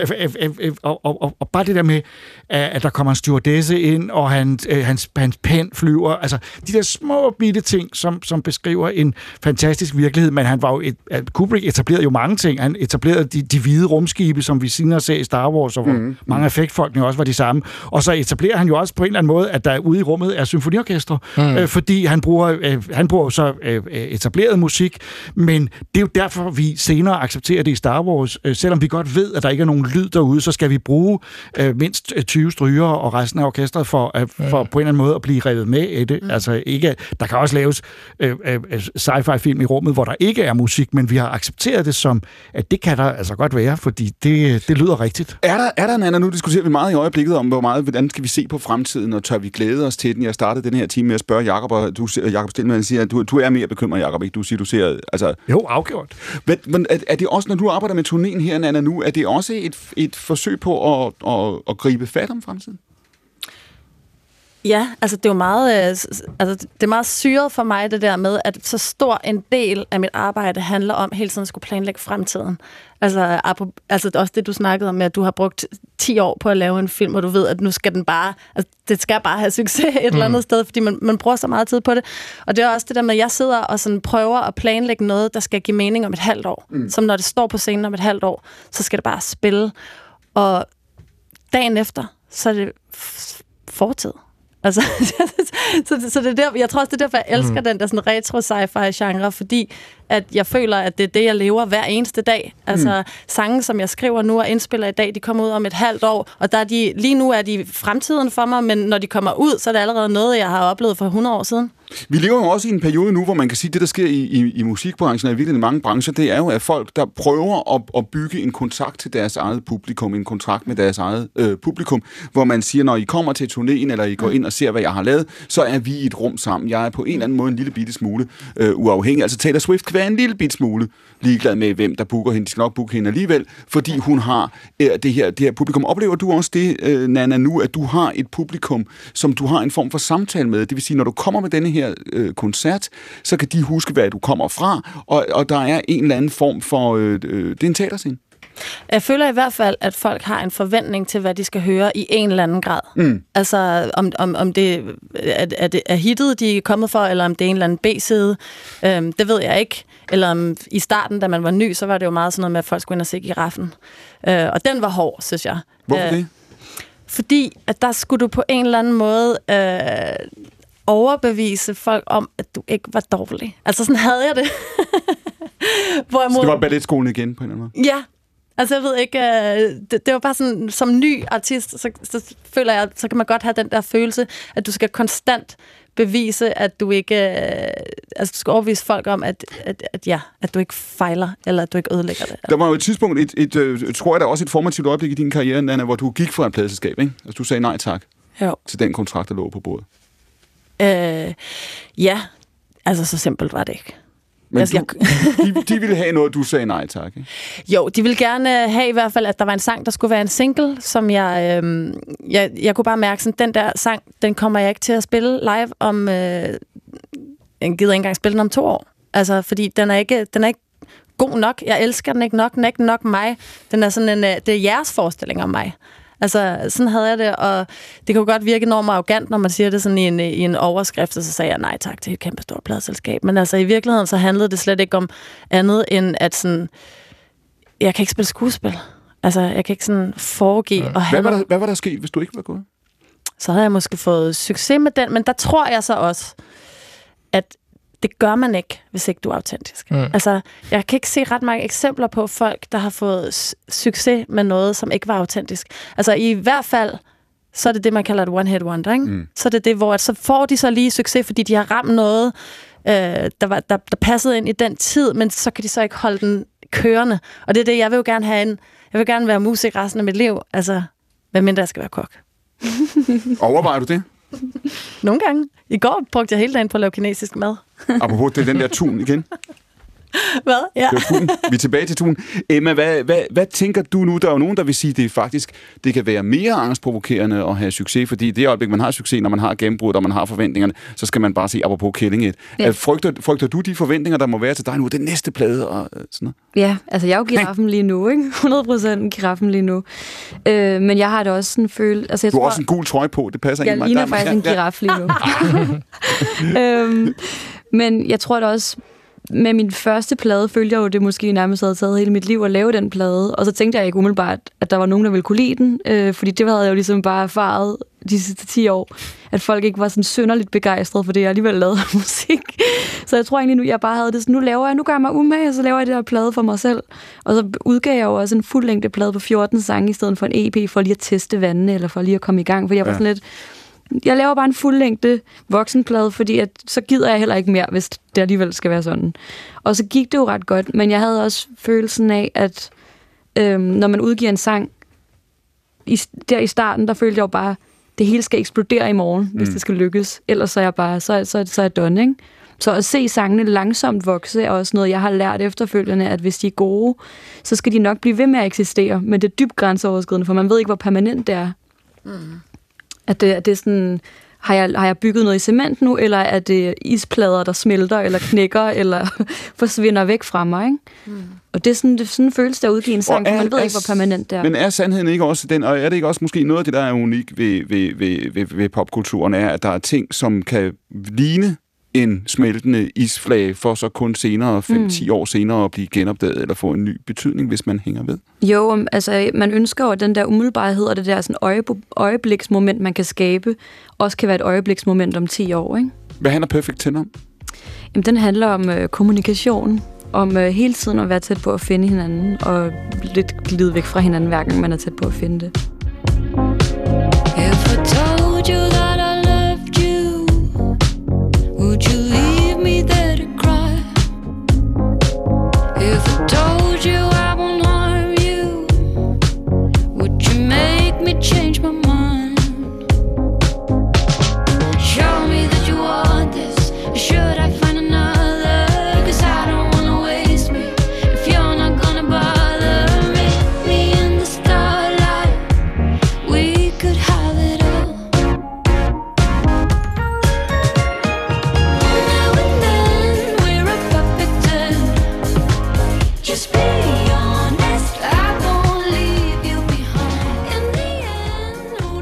Hvor langt er du med den næste plade? Den er ved at være der. Tæt på. Havde du en plan for den fra starten, eller har den fået lov til at flytte sig om? Det var som om, der bare var åben for noget flow, så jeg begyndte, jeg skrev, jeg skrev bare nye sange fra øh, den anden blev færdig faktisk, for jeg tror, jeg var bange for, hvis den her første plade kommer til at gå godt, så vil jeg ikke løbe ind i en situation, hvor jeg har skriveblokade, og jeg aldrig kommer til at skrive en sang igen. Så jeg var bare sådan, jeg begyndte bare at skrive videre blindt, som om der ikke var nogen retning rigtig på det. Og så var det som om, så skete der en masse ting lige pludselig, som gjorde, at det bare flowede, og der var noget heartbreak, som også lavede en kæmpe tornado-energi og sådan noget. Så det var som om pladen skrev In, lige intet er så galt, at det ikke er godt for noget, som min mor vil sige. Præcis. Christian Benser, vi har talt om krysantemum før, når du laver den, og den bliver godt modtaget, og man siger, at det her det er en del af en jysk bølge i dansk film. Hvad betyder den succes for dig, den anerkendelse? Det betyder rigtig meget i forhold til sådan at kunne komme ind og få finansieret det næste projekt. Mm. At man, synes jeg, vigtigst af alt også har vist, hvad man gerne vil fremadrettet. Det var meget vigtigt for mig, det der med sådan, at, at den ikke blev skudt på studie, men at vi tog den lange rejse hele vejen til Thy og skød on location, og sådan, Mm. det er det, jeg gerne vil. Så jeg var ret kompromilløs i forhold til at, at skulle rejse helt derover Mm. øhm, og lave film. Det havde været en anden film, hvis det havde været skudt Ja. i studiet i København. Ja. Det har overhovedet ikke været den samme film. Ikke en film, jeg ville give at lave. Føler du, at du er indenfor nu? Du er med på vognen. You've made it.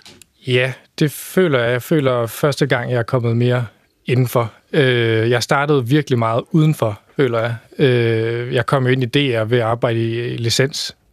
Øh, Ja, det er rigtigt. Du har arbejdet i licens, og, hvordan, og med, med Ja. håbet om hvad i de... de Med den- håbet om, jeg kommer til København som blåret jyde, og vil gerne ind i øh, kulturbranchen på en eller anden måde. Øh, og jeg kendte jo ikke nogen, og vidste ikke noget.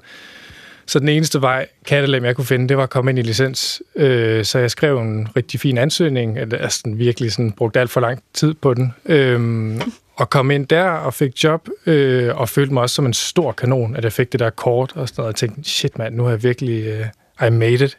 Altså, jeg kom ind i DR. Og øh, så tænkte jeg i mit stille sind det der med sådan, at jeg har en drøm stadigvæk om at lave det store søndagsdrama, der skal samle øh, Danmark på tværs af land og by.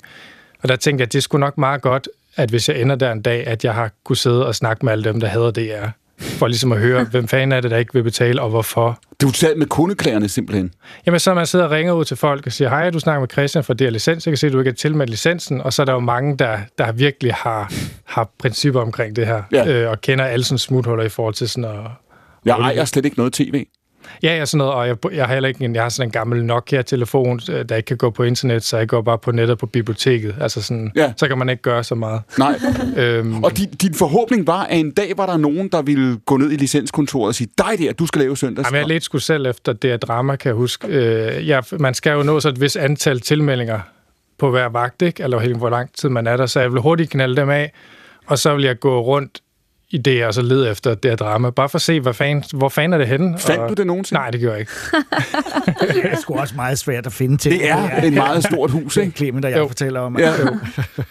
øhm, så jeg håber jo stadigvæk, en dag, jeg kan lave det søndagsdrama, så har jeg de der øh, tilsvininger med i bevidstheden om sådan, okay, men der er også, man sidder heller ikke bare i det. Du har, talt med, du har lavet din egen, det er din egen fokusgruppe, kan man sige. Ja. Og nu, hvor, nu findes licenskontoret jo ikke mere, fordi Nej. det betaler vi ikke mere. Øh, men du kunne måske lave et drama om rigtigt. licenskontoret, Ja. fordi der må der også være sket nogle ting der. Jo, jo bestemt. De gamle licensopkræver, der går rundt som sådan en form for genfærd i gangen om, om, om natten. Og prøver, Det, kører en pejlevogn En rundt, som pejlevogn. prøver stadigvæk at hive penge ud af folk, der ikke ved bedre. En spøgelsespejlevogn. Ja, vi havde sådan en fin opslagstavle med dødstrusler og sådan noget. Det var ret sjovt. På licenskontoret? Ja. Hvornår er det, du står på en koncertscene næste gang? 19. maj på planen i Tivoli. Og hvor meget af det her science fiction koncert som du skal på turné med om lidt, hvor meget vil være færdigt, når du går på scenen i Tivoli? Alt forhåbentlig. Altså, jeg har i hvert fald bestilt en masse ting hjem fra Kina. Nå, Hvad har du bestilt hjem fra Kina? Rumraketter og... Og puslige øh, krombolde og latexdragter og alt muligt. Det siger Nana Øland, også kendt som Oland. Hun er turnéaktuel om et øjeblik. Hun sidder ved bordet ved siden af Emma Grandqvist. Hvornår kommer pladen E.G.? Øh, efterår. Ved siden af Emma Grandqvist, der sidder Jakob Stelmann. Fortryder du, at du ikke lavede Valhalla 2? Nej, fordi det var så, som sagt igen, når man skal lave film, det er meget besværligt. Man skal have mange mennesker med. Øh, Det, jeg laver på tv, er, kræver ikke helt så meget samarbejde med andre mennesker. Er det det rigtige, Christian. Benson? Det er mere byråkratisk, end man tror. Ja, det er det. Enormt meget. Og du skriver jo nu noget, vi ikke har snakket om, den roman inde på Gyldendal ja. også. Ja.